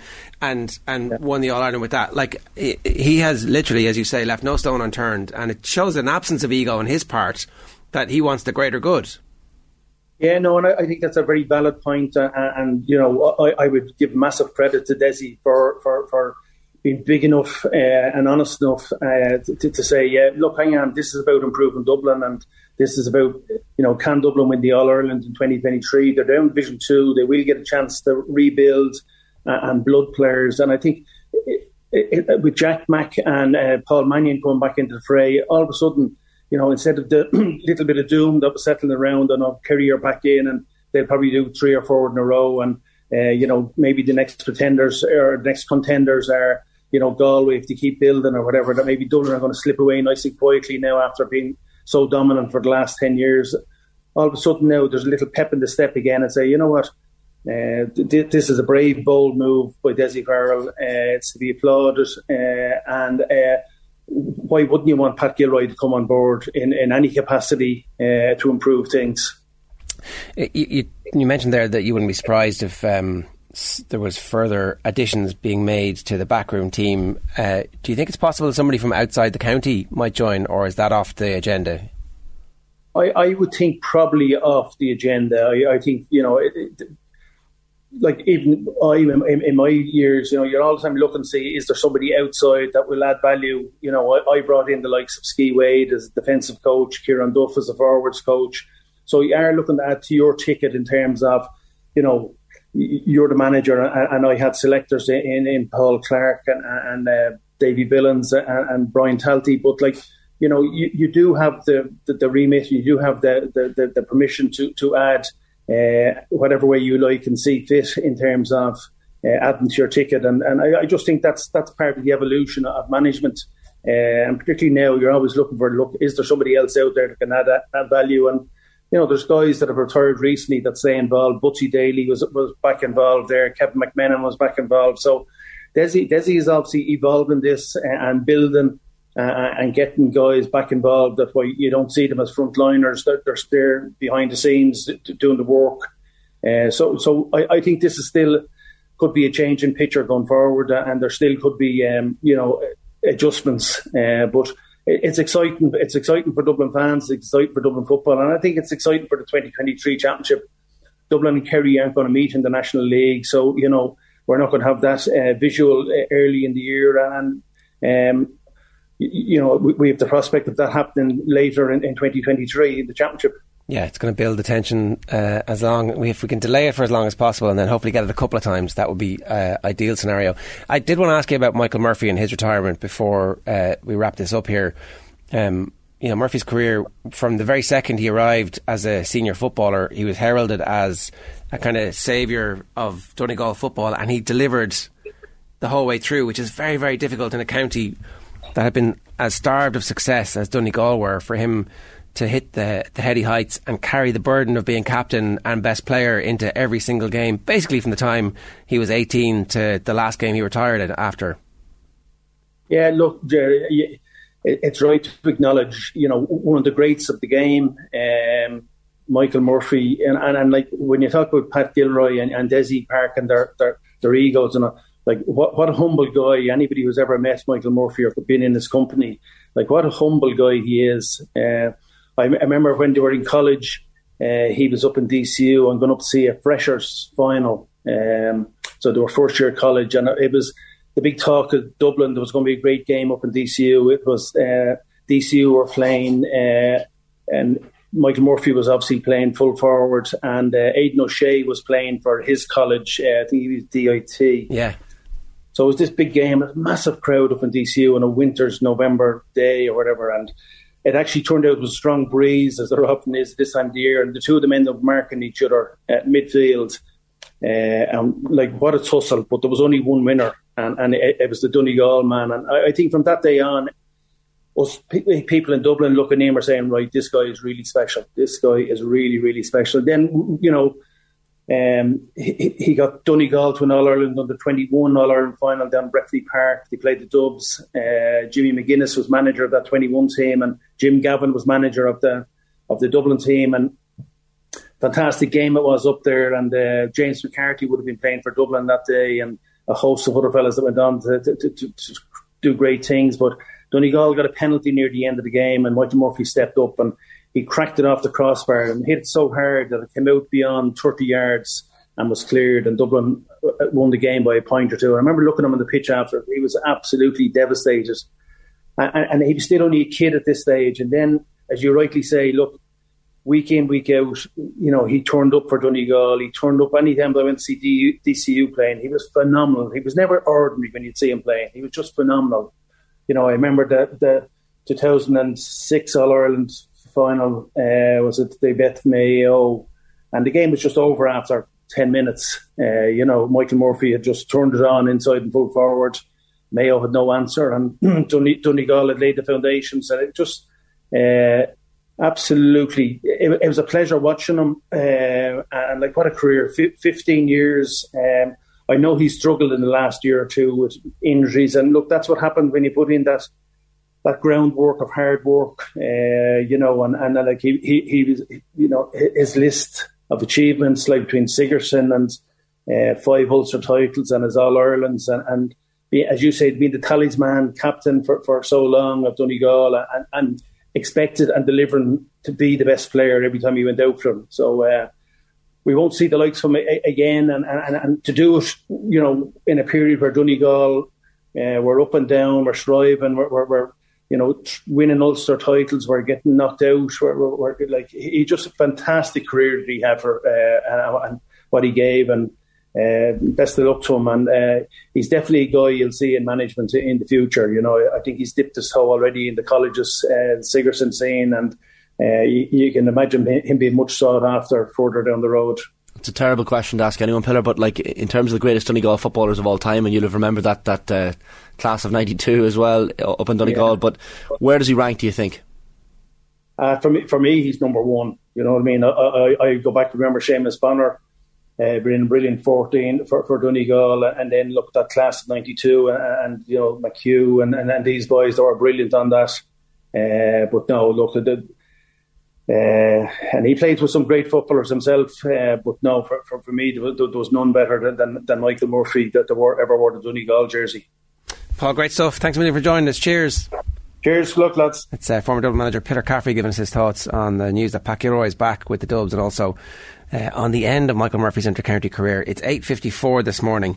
Um, OTBAM is obviously brought to you each morning in association with Movember Effortless Shave Magnificent Mo. You can sign up or donate now at Movember.com. Um, and I did just want to remind you that. Uh, Dum, dum, I have a couple of comments to get through here first before I do anything else. Sorry about that. We, we had one straight in. Uh, Noel Cahill, he's back in on YouTube. Uh, why is Shane calling him Bruno, personal friend? I think I had a similar comment the other day that uh, I was calling Bruno Bruno, so I must be instead of Bruno Fernandes. Instead of Bruno Fernandes. Well, life is short. part of our accelerated yeah. culture. Why would you not use shorthand? Exactly. Save the syllables. I mean, Jesus. Some people are recognisable by the one. I think Bruno is maybe one of those. You got to get him down to BF. Yeah, yeah, yeah. Exactly. It doesn't mean we're mates. No, it doesn't mean we're mates. It just means it's easier to say. Simple as that. Um, right. A reminder that uh, Braeburn Coffee is the official coffee partner of OTB. Whether you're travelling for work in the morning or training in the evening, Braeburn will give you the boost you need. It's available at Applegreen locations nationwide, and each week we're giving one lucky viewer a 100 euro voucher to spend on some Braeburn coffee goodness at an Applegreen store near you. To enter, check out at Off the Ball on Twitter, like and retweet our Braeburn competition post, and you will be in the draw. Now, the uh, Ireland game this weekend is going to be available on Amazon Prime. Jamie Heaslip is part of the commentary team for Amazon Prime, where all of the Autumn Nation Series games are available to stream. And Shane has been chatting to him about the game against Australia. Have a look. All right, well, Jamie Heaslip is part of a new Prime Video team who have exclusive rights to all Autumn International Series games in Ireland and co-exclusive rights to Ireland's games with Virgin Media. Delighted to say Jamie Heaslip joins us on the line now on OTBAM. Morning, Jamie. How are things? I'm good. How are you? Keeping well, man. Keeping well. Uh, we decided we'd take a bit of a look ahead to the uh, the final November International this weekend against the Australians. Um, was interested to read Gerry Thornley in the, in the, papers this week talking about Australia's inconsistency. They've had the, the poor result, of course, against the Italians last weekend, but always a dangerous prospect to come up at this time of year against the Australians, Jamie. Yeah. Um, Look, Australia are, are a good side. Um, they've had some quality players, but yeah, consistency has been an issue for them. But uh, I think in, in, a very strange way, um, not we, not that we don't have to worry about Australia.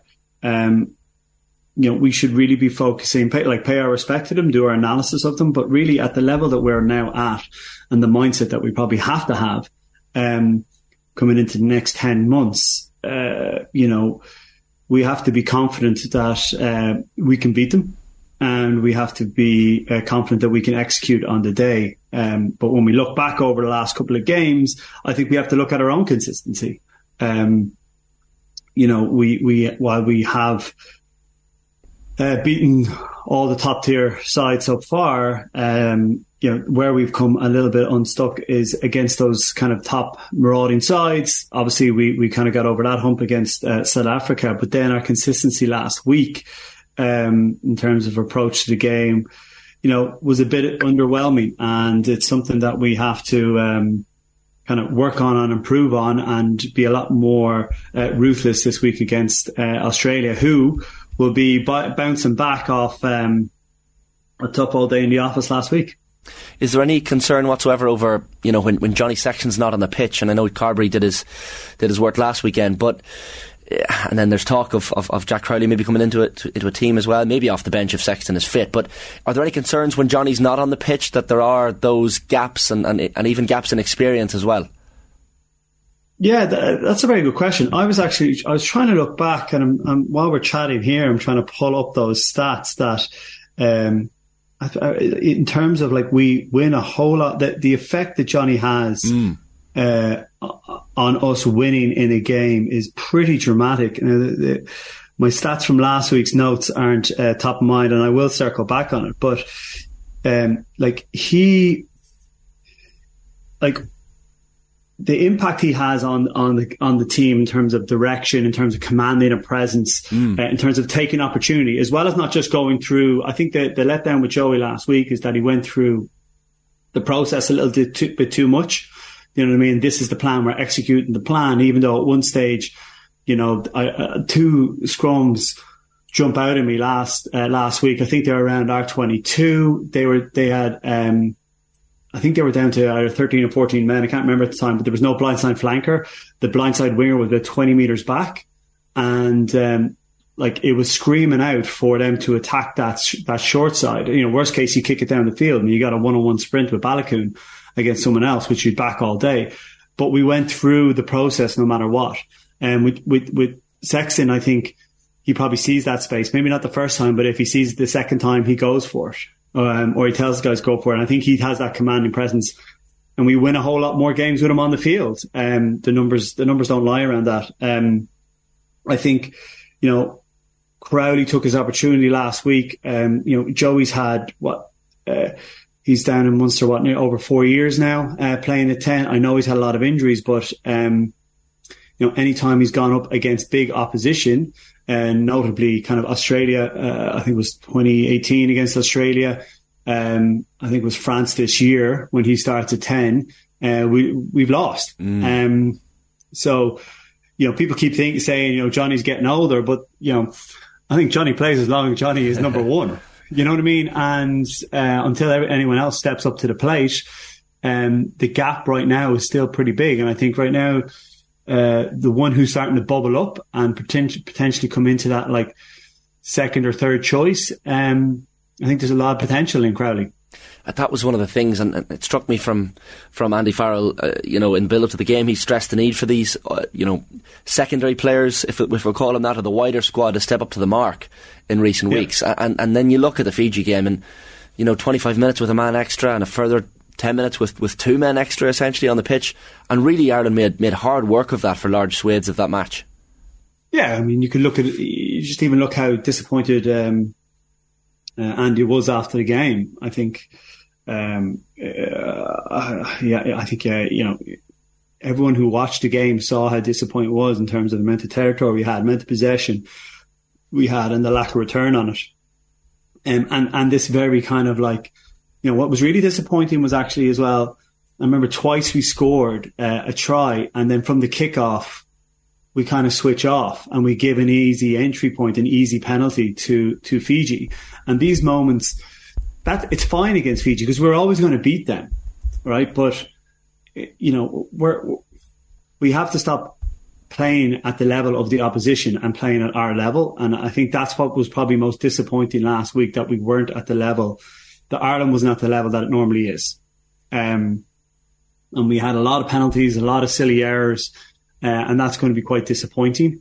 Um, and a lot of guys didn't do themselves any favors in terms of the pecking order, while some others um, took their opportunity. You know, Treadwell stands out, um, McCloskey stands out, Crowley stands out in terms of my head of last week of guys who who took their chance. And we do need to build that depth. Um, I think we have a strong kind of strong depth in the pack, and it's building. Um, you could you could maybe argue there's a little bit of gap with some of the some of the front row positions, but that's starting to build. Um, we have good depth at, at nine, and uh, I'd love to see Casey be on the bench this weekend for it. Um, I think he's been hard done by, maybe not been on the bench a little bit earlier. Um, 10, there's a bit of a gap, but like in terms of centre partnerships, we're seeing that building. It's unfortunate Robbie Henshaw's injured and stuff, and Garry Ringrose will probably play his what I think it's his eighth game in a row or something like that. Mm-hmm. Um, but the depth is starting to build, which is which is good. But you know, if you just if we if you if you let me fast forward for uh, ten months time, you know, people keep talking about us getting past this quarter final, which is which is a bit of a hurdle, right? Um, to do that, we have to play um, South Africa, Scotland, and then Australia, um, and then New Zealand or France, right? And that's three massive tests in a row, and we need. We need you. you you've seen like you watched the game enough. You see how many guys get banged up from these international tests, such mm. as the intensity, and to do it three weeks on the trot, like we need us, we need uh, like to be able to slot 15 guys in and out, no problem starting. Um, and there's just in some positions, there's, there's a, I don't know if we can do that like for like, but we're definitely getting a lot more, uh, parity and, and kind of level standard amongst all the positions across the squad. It, it's getting there. It's not. It's. I don't think it's there yet, and there'll probably be a couple of late bolters, but yeah, we're getting there slowly but surely. Like, how, how's that? Um, how's the back row depth chart looking for you at the moment? Because uh, you, you, mentioned a few of the, the top performers against Fiji in, in, in, what was a dogged enough match, but Nick yeah. Timoney really put up his hand, and I think he said afterwards, had I not shown up, it might have been my last game for Ireland. He was really putting himself under severe pressure, but really he's proved himself a, a fairly able deputy when uh, when Van der Flier's not on. Oh yeah, and there's very there's actually you know there's not a whole lot out and out sevens right now. Um, you know, Will Connors is still kind of coming back as well. Um, I, th- I think Timoney really put his hands up and he showed that he can get through a vast amount. He was another one, sorry, that obviously put his hand up. Mm. Um, and uh, he got through a vast amount of work. Um, and I was I was really impressed with him. And he's an out and out seven, but he also what will probably play play to his strength is that he's he's pretty comfortable uh, flexing across the entire back row. Um, and for guys, uh, I'm not saying Nick isn't a starter, but I'm just saying for guys who aren't, let's say, you know, if we're if you and I were to sit down and kind of scribble out the start of 15 here, um, obviously there's a couple of guys who jump onto the page straight away. For the guys who don't make that starting 15, you know, to get into a World Cup squad, you need a lot of flexibility, and they're the guys who are really going to add a lot of value. And I think Timoney in that regard does that. Um, uh, someone else who is who has really kind of started to kind of grow now they're getting a little bit more time, I suppose, is Max Deegan. Mm.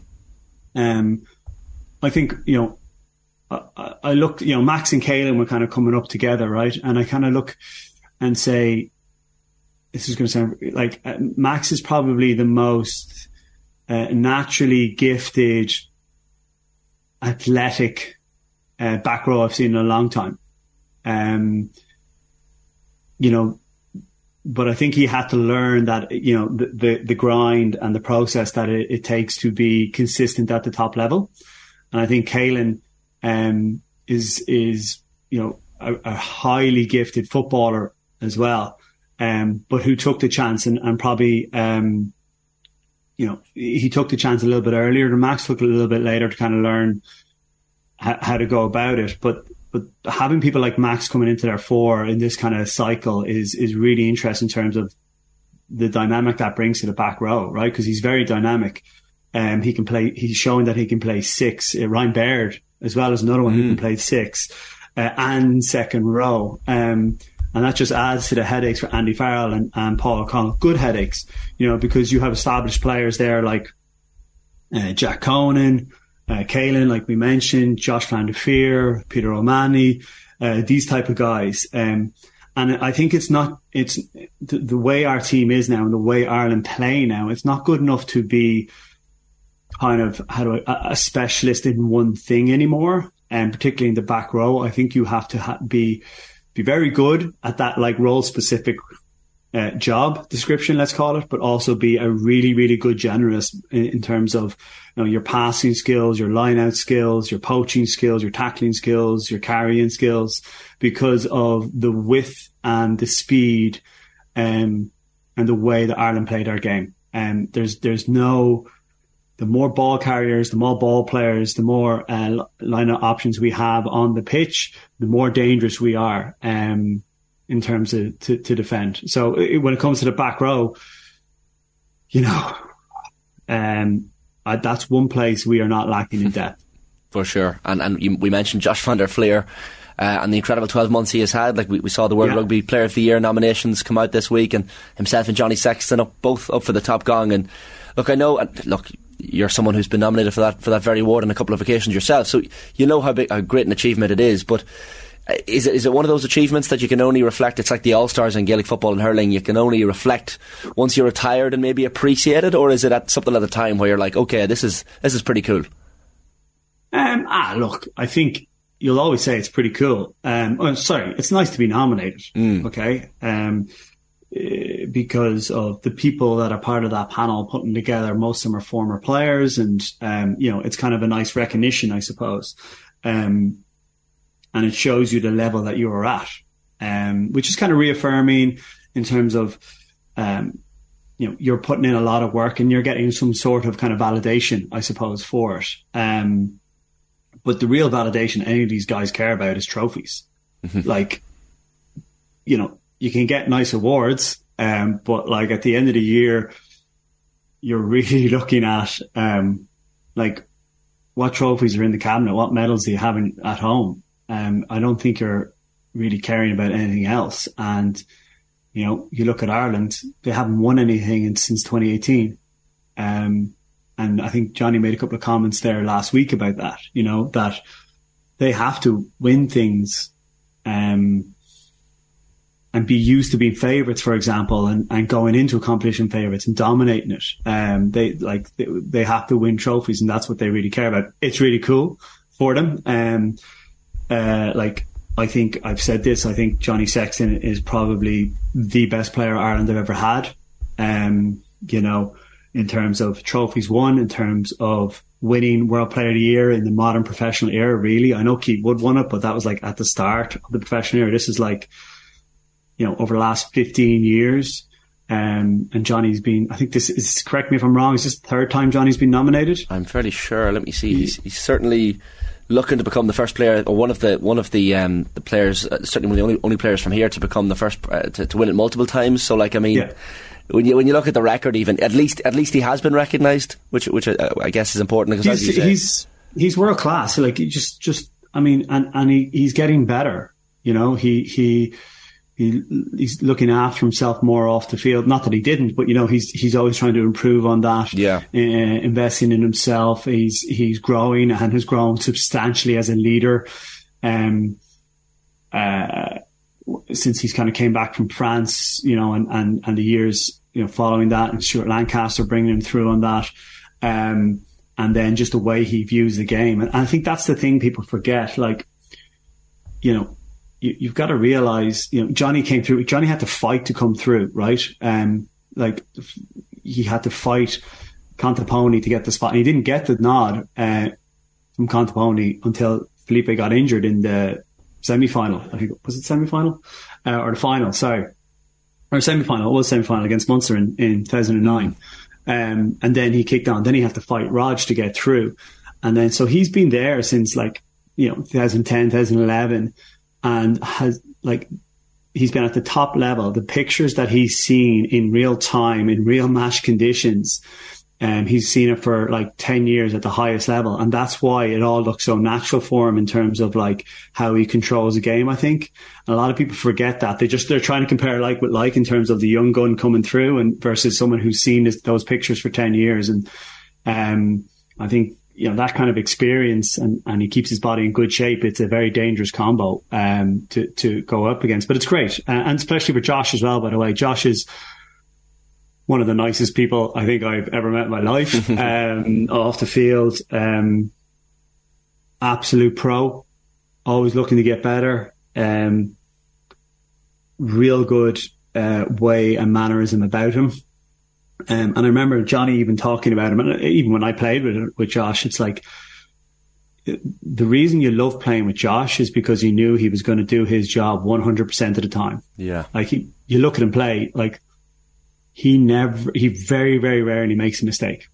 Uh, he'll always know the game plan. He'll always know his role.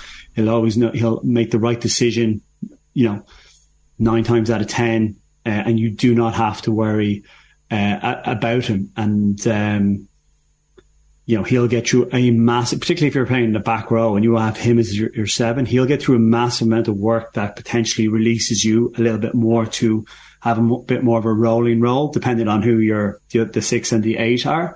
But Josh does take a huge amount of work um, off the plate.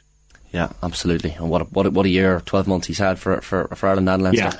Yeah. Uh, Jamie, great stuff. Finally, score prediction for, for the weekend: Ireland Australia Saturday, eight pm. Uh, I won't give you a, a score prediction because uh, I, I, I haven't looked enough at it. Uh, but I I think Ireland are, are Ireland should win comfortably.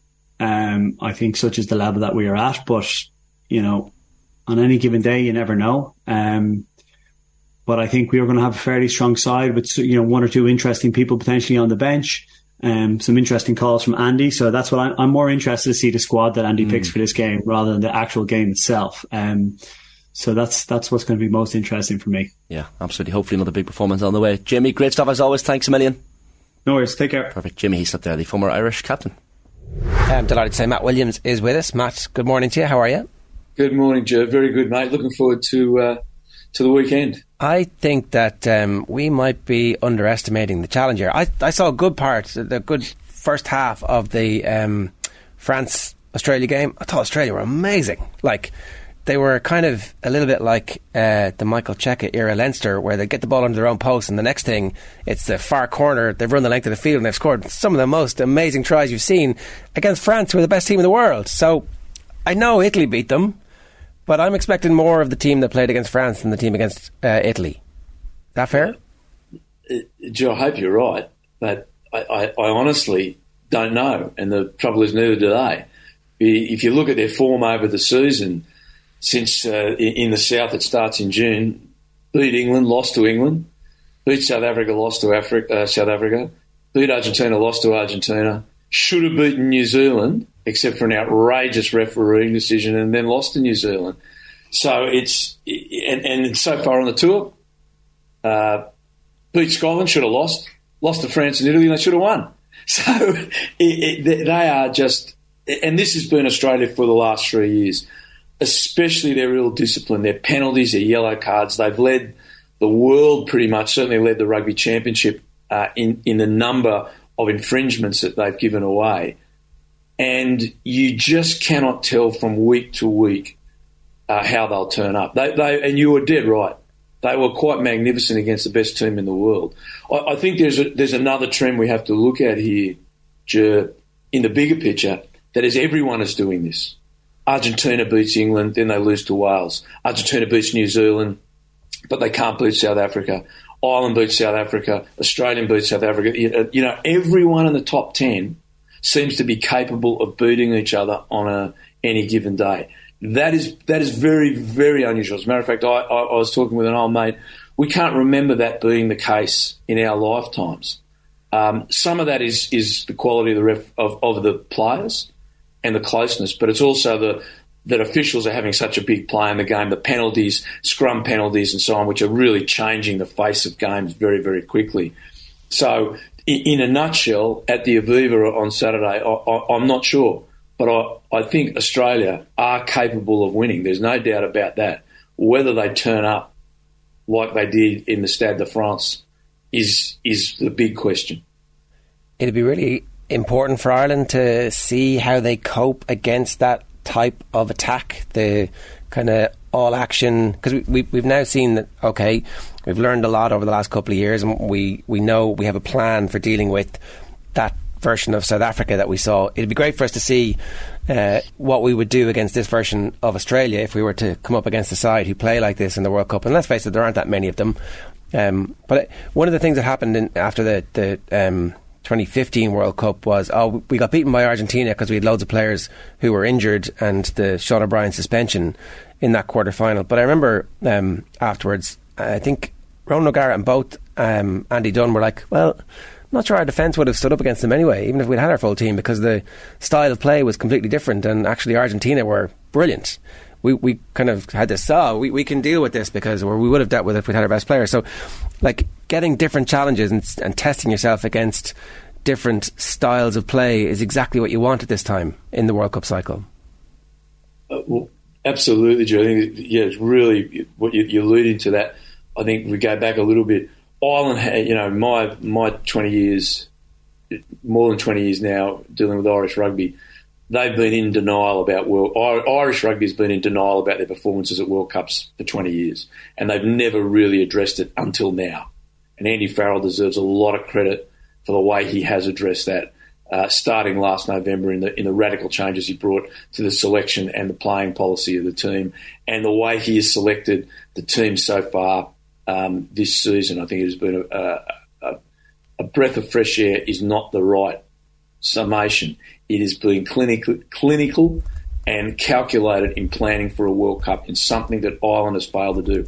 And because the country had so much faith in Joe Schmidt, that that led them down a path to the 2019 World Cup where it was quite obvious to outsiders that Ireland were just not up to it. But within Ireland, no one saw that. And now, you know, Andy Farrell, to his great credit, has acknowledged that, has seen it, and has changed. So that's the first thing. So Ireland are on track. Second part of that is what the Wallabies are doing is returning to their DNA. The, the way they're playing is Australian rugby. That's the way we were brought up. It's the way we play. It's being who we are as Australian rugby players. I remember I took a drop goal at Coogee Oval one day and I went over and I got booed you got booed. if you kicked the ball, you got booed. You got called a coward, and that's what they were calling. We went back and we got a point ahead, and they're calling you scared, aren't you? You're scared. I thought oh, it wasn't a great drop goal, but it wasn't that bad. You know? but that's the attitude you're brought up with. That's the way we played, and we went away from that. We started trying to be New Zealand. And no, you can't be someone else. You've got to be yourself. And this is why, again, come back to Andy Farrell. The philosophy that Andy Farrell is following with the national team is Ireland. It's creative, it's expansive, it's positive. That reflects the national character.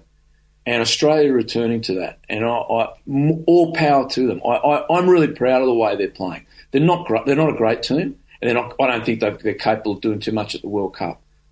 But they are, you, can't accuse them of not giving everything they have, and they are. And I, I, you know, if you coach a team like that, you've got to be proud of them. And you can see that up and down performance means that, that, that, that this isn't a classic Wallaby side. But if they get it right on the day, the way they play, they can disrupt anyone in the world, as they proved at the Stade de France. You're right, this is great for Ireland. It's great to test themselves. But here's the other part of it Ireland are red hot favourites. Ireland are red hot favourites for this game, and Australia are underdogs.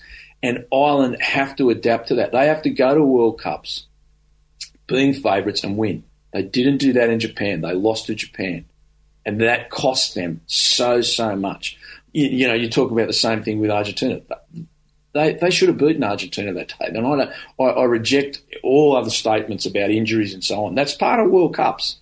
You've got to deal with that. And, and great teams that go on deal with injuries to key players and move forward. So this is a really, a really good test for Ireland because Ireland have got to be sitting back in their hotel in their planning rooms with the coaching staff saying, "We're not sure which gold team's going to turn up here. We're not. We're not sure if it's going to be the one in the Stade de France or the one in Sydney that were horrible against South Africa after the week before they were brilliant in, against South Africa and Adelaide." So no one knows. So that's going to put pressure back on Ireland. And, and that is a really healthy thing in their progression towards the World Cup. And the last bit of that, Joe, I'm not just saying this because of my accent. Accent. I, I, really want Ireland to win at the next World Cup. I really do. A loss won't do between now and the next World Cup won't do Ireland any harm. And a loss in a in a in a tournament that means nothing, the November internationals means nothing, wouldn't be the worst thing. Now I don't think that's going to happen. I think Ireland will win. But I'm just saying that, that all of this is adding up to the process of getting to lifting the William Webb Ellis Trophy in October next year. That's what this whole process is about. On the Wallabies, Matt, when you talk about the, the Australian character, and I guess another aspect of Australian character when it comes to any sport is they want to win. Um, and there's been talk of, of Dave Rennie wanting his contract to be extended. Um, now, if they were to lose to Ireland on Saturday night and then lose to Wales the following week, you're looking at a, at a win percentage this year of less than 29%, which mm. which is very poor for an Australian team. Now, it's 10 months out from a World Cup, and maybe there aren't any obvious replacements for Dave Rennie. Is that what is that what's essentially keeping the conversation away from his job? The fact that you know if they were to lose to Ireland and Wales, it doesn't look good in you know 10 months away from a World Cup. You know, I really and, and, and you know, I, I, uh, Shannon, I really respect the question. I, am not, not being disrespectful to the question. Problems with Australian rugby have nothing to do with our national coach. Problems in Australian rugby are deeply systemic and have been put in place by shocking administrative decisions over 20 years. Since we, we made the final of the World Cup against England in 2003, they had 20, I think 40 million in the bank. They've gone to bankruptcy last year, the very, very brink of bankruptcy last year. The numbers in the men's 15 a side game have ruptured. Uh, the quality of our coaching has deteriorated up until the last 18 months, two years. There's been some changes. But all of that, every every national coach depends on the system below them. And uh, Australian rugby is has been on the deck, on the floor, knocked out. Now we've got some good administrators, some good people come in in the pandemic. The pandemic was a bit of a purifier, if you like. It it they, they, it, it put a, a, a blaze through the organisation and killed off some of the stuff that needed to be killed off. And what's left behind, they're building on. And Dave Rennie, you know, in my opinion, has done a great job. He's brought in a, a number of good Australian coaches, and Dave's a New Zealander. He's handled himself magnificently, unlike other New Zealanders that have come into the Australian system where they basically just tried to make us another province of New Zealand, and that just doesn't work. They've also done a lot of work on trying to re-establish club rugby in Sydney, and the numbers coming to the games to watch and play are better. But we are just off the deck. We're, no, we're nowhere near, Australian rugby is nowhere near the powerhouse it was 20 years ago when I left, 22 years ago when I left. And that's been really hard for me to watch. And constantly, all along that process, no one is pointing the finger or looking at what needs to be done, which is long term strategies to rebuild the game financially, technically, uh, the coaching of our players at a, at a very young age. I'm talking at 15, 16, 18. I'm not talking about at professional level, at sub professional level, which is what Ireland have done so brilliantly in the last 20 years. You know, what, what Ireland have, have completely changed since I arrived in 99 is how they, they educate their young players. So they're arriving at the professional level, really rounded and, and well educated players. Um, it, you only have to look across the Australian out halves and their age bracket to see what's occurred. So you've got a, a Foley, Quade Cooper, and a Connor all in their early to mid 30s. So that means it's, it's 18 years ago when they were getting coached as 15 year olds. And what's happened since then? It, it, it's fallen off a cliff and and that's the problem. So the so the, the Australian media constantly, oh, it's the coach, it's the coach, it's the coach. So the coach is leading. Australia are leading France with 40 seconds to go, uh, uh a minute to go. That's not the coach. That's the players. Australia are playing leading New Zealand with a few seconds to go. That's not the coach. That's the players. And it's the decision making process of the players. I certainly hope Dave stays. I think there's some really good young Australian coaches coming through. And again, that they wouldn't select and develop young Australian coaches for, for years. They brought in New Zealanders.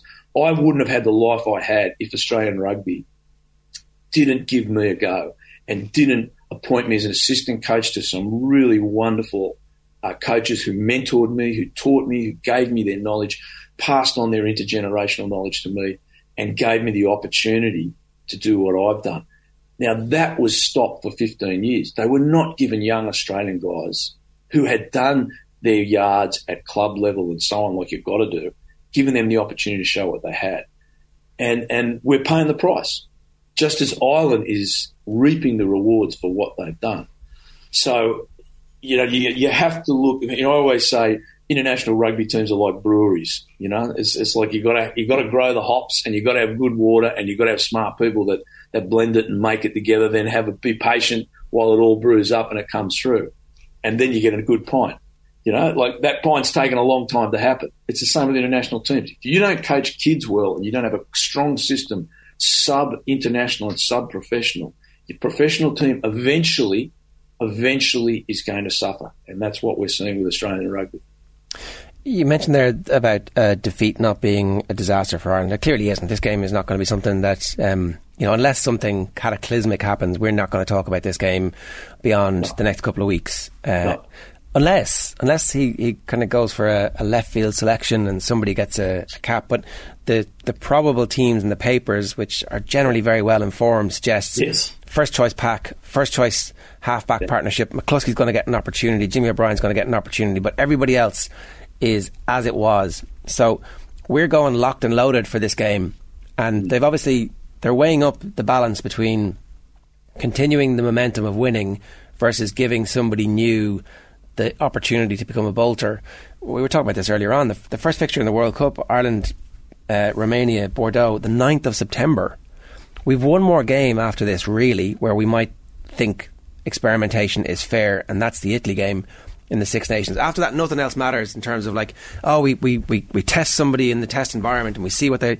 That's gone. That window's gone after this game this weekend. So, um, you know, we'll we'll know next October if it was the right decision to pick the full team for this game. But now, in this moment, what do you think is the right decision from an Ireland perspective? Full team, absolutely full team. That, that, that's come. That's why they had the A program, Joe. Why Andy Farrell's really put a lot of effort in that A program. They've coached the A teams. They've given them a lot. They've given them quality games. Now it's going through, and, and let me tell you, Italy are five from six with Wales and Australia in under their belt the, the work that Steve Aboud did, uh, the uh, you know people don't know Steve Aboud's a fabulous Irish coach. Went to Italy, set up an incredible academy system, probably the best academy system I've ever seen at international level. Um, but again, that's taken five or six years for the, for those players to come through the system. So they're now part of the national team and they're winning.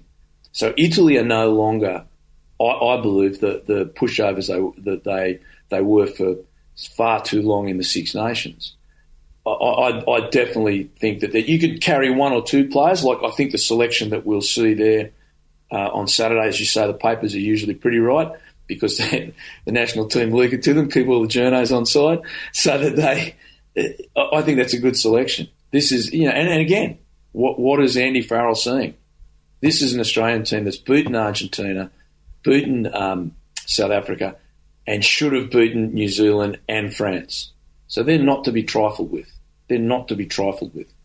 And it's also a great opportunity for this team to learn what it's like to come out being favourites. So I, I, think it's definitely you've got to go with with your, your number one team through this and just see see how it goes. Because the next part of that is if you put in weaker players and against an Australian team, what do you actually gain? The only thing you can gain is put some of these guys on the bench and bring them on. But I, I don't agree with that. I think Australia Australia is is a team that deserves respect of a full national side, and I think that's what they'll do, and I, and I do think that's the right thing. Uh, Matt, the the news this week emerged that Andy Friend is to leave Connacht at the end of the season. I know he's someone you're you're very close to. Um, I'm right in saying you would have kind of worked with him at the at the Waratahs uh, in, in, the 90s. Like this is a guy who has done seriously, seriously good things for Connacht since he came on board in 2018. He'll be he'll be missed big time from Irish rugby. Yeah, look, uh, Andy's a great bloke. Um, uh, had a beer with him ooh, last Six Nations, um, and like he he'd sort of indicated to me that he was going to finish this year. Um, you know, he's got family, he's grown up, grown up children back in Australia, and you know, he, has been on like me. He's been on the road a long time, and, and I think he's looking forward to getting home and and being uh, being closer to his kids. So, look, Andy's a great he's a great person. Number one, I, I we I started him out. We came on with me when we were at the Waratahs in. We were, we were trying to figure out the year. We think it was '98. We're pretty certain it was '90, but we worked together at the Australian Institute of Sport before that as what they call satellite coach. So I've known him for a long, long time. Fabulous person you know, again, a man brought up the same as me, running rugby, get the ball in hand. This is how you do it. The quality of his person, of of, of his character, has has rubbed off on that uh, organisation. Yeah, he'll he'll be missed, but but he's going to leave a legacy there, and that legacy will be built on. And um, you know, season's not over for Andy, but but I, I think he's got a little camper van. He's looking to uh, travel around Europe in there and enjoy a little bit of the sights of Europe before he heads back to Canberra. But uh, he's had a great career and and, and will leave Connacht in, in really good stead. I, I presume in in Australia he'll get a, a, job in rugby as well. That the experience that he's garnered in this part of the world will stand him in good stead on a CV. One, I don't know if Andy wants that. Uh, we didn't talk about that, so you know, possibly. But but it's it's also really just really hard to go back to where you've been. Um, you know, uh, once once I was Waratah coach, I knew that was over, and Sydney's my home, so there's only one professional team in Sydney, and Andy's been Brumbies coach, so it's really hard to go back into an organisation where you've been. And you know, I was at the uh, Waratahs for ten years, and I think Andy on and off was was at the Brums for eight or so. It, it's a tough one. Whether you go back into an academy system or do something like that, I don't know if he wants to do that. But uh, look, Australian rugby would be very, very uh, silly to not utilise his experience. Australian rugby's done some really dumb things in the last 20 years, mate, I can tell you. And they've thrown away so much intergenerational coaching knowledge. It's just heartbreaking. So I, I, I don't know on every front, but would he be a great asset within within a system there? 100%. 100%. I always say coaches coaches are at their best after five or six contracts because you've made all your mistakes, you've done all the dumb things. But that's when you usually get pumped out the other end, and they bring in a young guy who's going to make all the same mistakes that you just made on the way through, instead of having bringing back in that intergenerational knowledge. And that's what I meant when I was coming through. We were still amateurs, so we had guys. You know, I had Bob Templeton who'd been the Wallaby coach in the seventies, Dave Brockhoff, Wallaby coach in the seventies.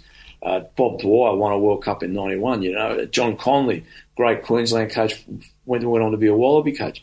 These were all guys I, I worked for and were mentors of mine that passed on that knowledge you can only get by being in the trenches. It's and and they'd come and watch your games and talk to you and ask you questions. And you know, it's quite humbling because you, you had to admit your failures, but that's what you've got to do. You've got to stare your failures right in the eye embrace them, love them, learn from them, and keep going and have a lifelong love of learning. And that is one of the big reasons that uh, Australian coaches haven't come through because they haven't had a mentoring system that we had, that, even though it was informal, that we had. So someone like Andy going back into it would would be absolutely wonderful. But again, I don't know that he wants to do that. You know, that's it takes its toll on you, and he may want to step right away from it and just enjoy being part of the family. I'm not sure. But, yeah. but again, that that is a problem with Australian rugby that we are seeing now. Now, having said all these things with Australian rugby, I do believe things are changing um, uh, in Australia. I, we have very, very good chairman, a very good CEO. Um, we have an, uh, we've appointed some really good young Australian coaches to the Waratahs, in particular Darren Coleman, another guy I worked with uh, many years ago. Darren's been a, done a fantastic job rebuilding them up. Um, Dan McKellar's assistant coach with the the, the um, Wallabies was around the Brumbies. Stephen Larkham gone back into the Brums. Um, you know, there's a lot of pluses going on in Australia, but we're coming from a long way down, and there has to be a lot of work done sub professional level. That's where the real work needs to be done, and we haven't got a lot of resources to put into that because the financial. You know, uh, Irish rugby made five million bucks. Australian rugby was was close to bankrupt 12 months ago. So it's it's a very very different scenario in Australia to what it is uh, here in Ireland.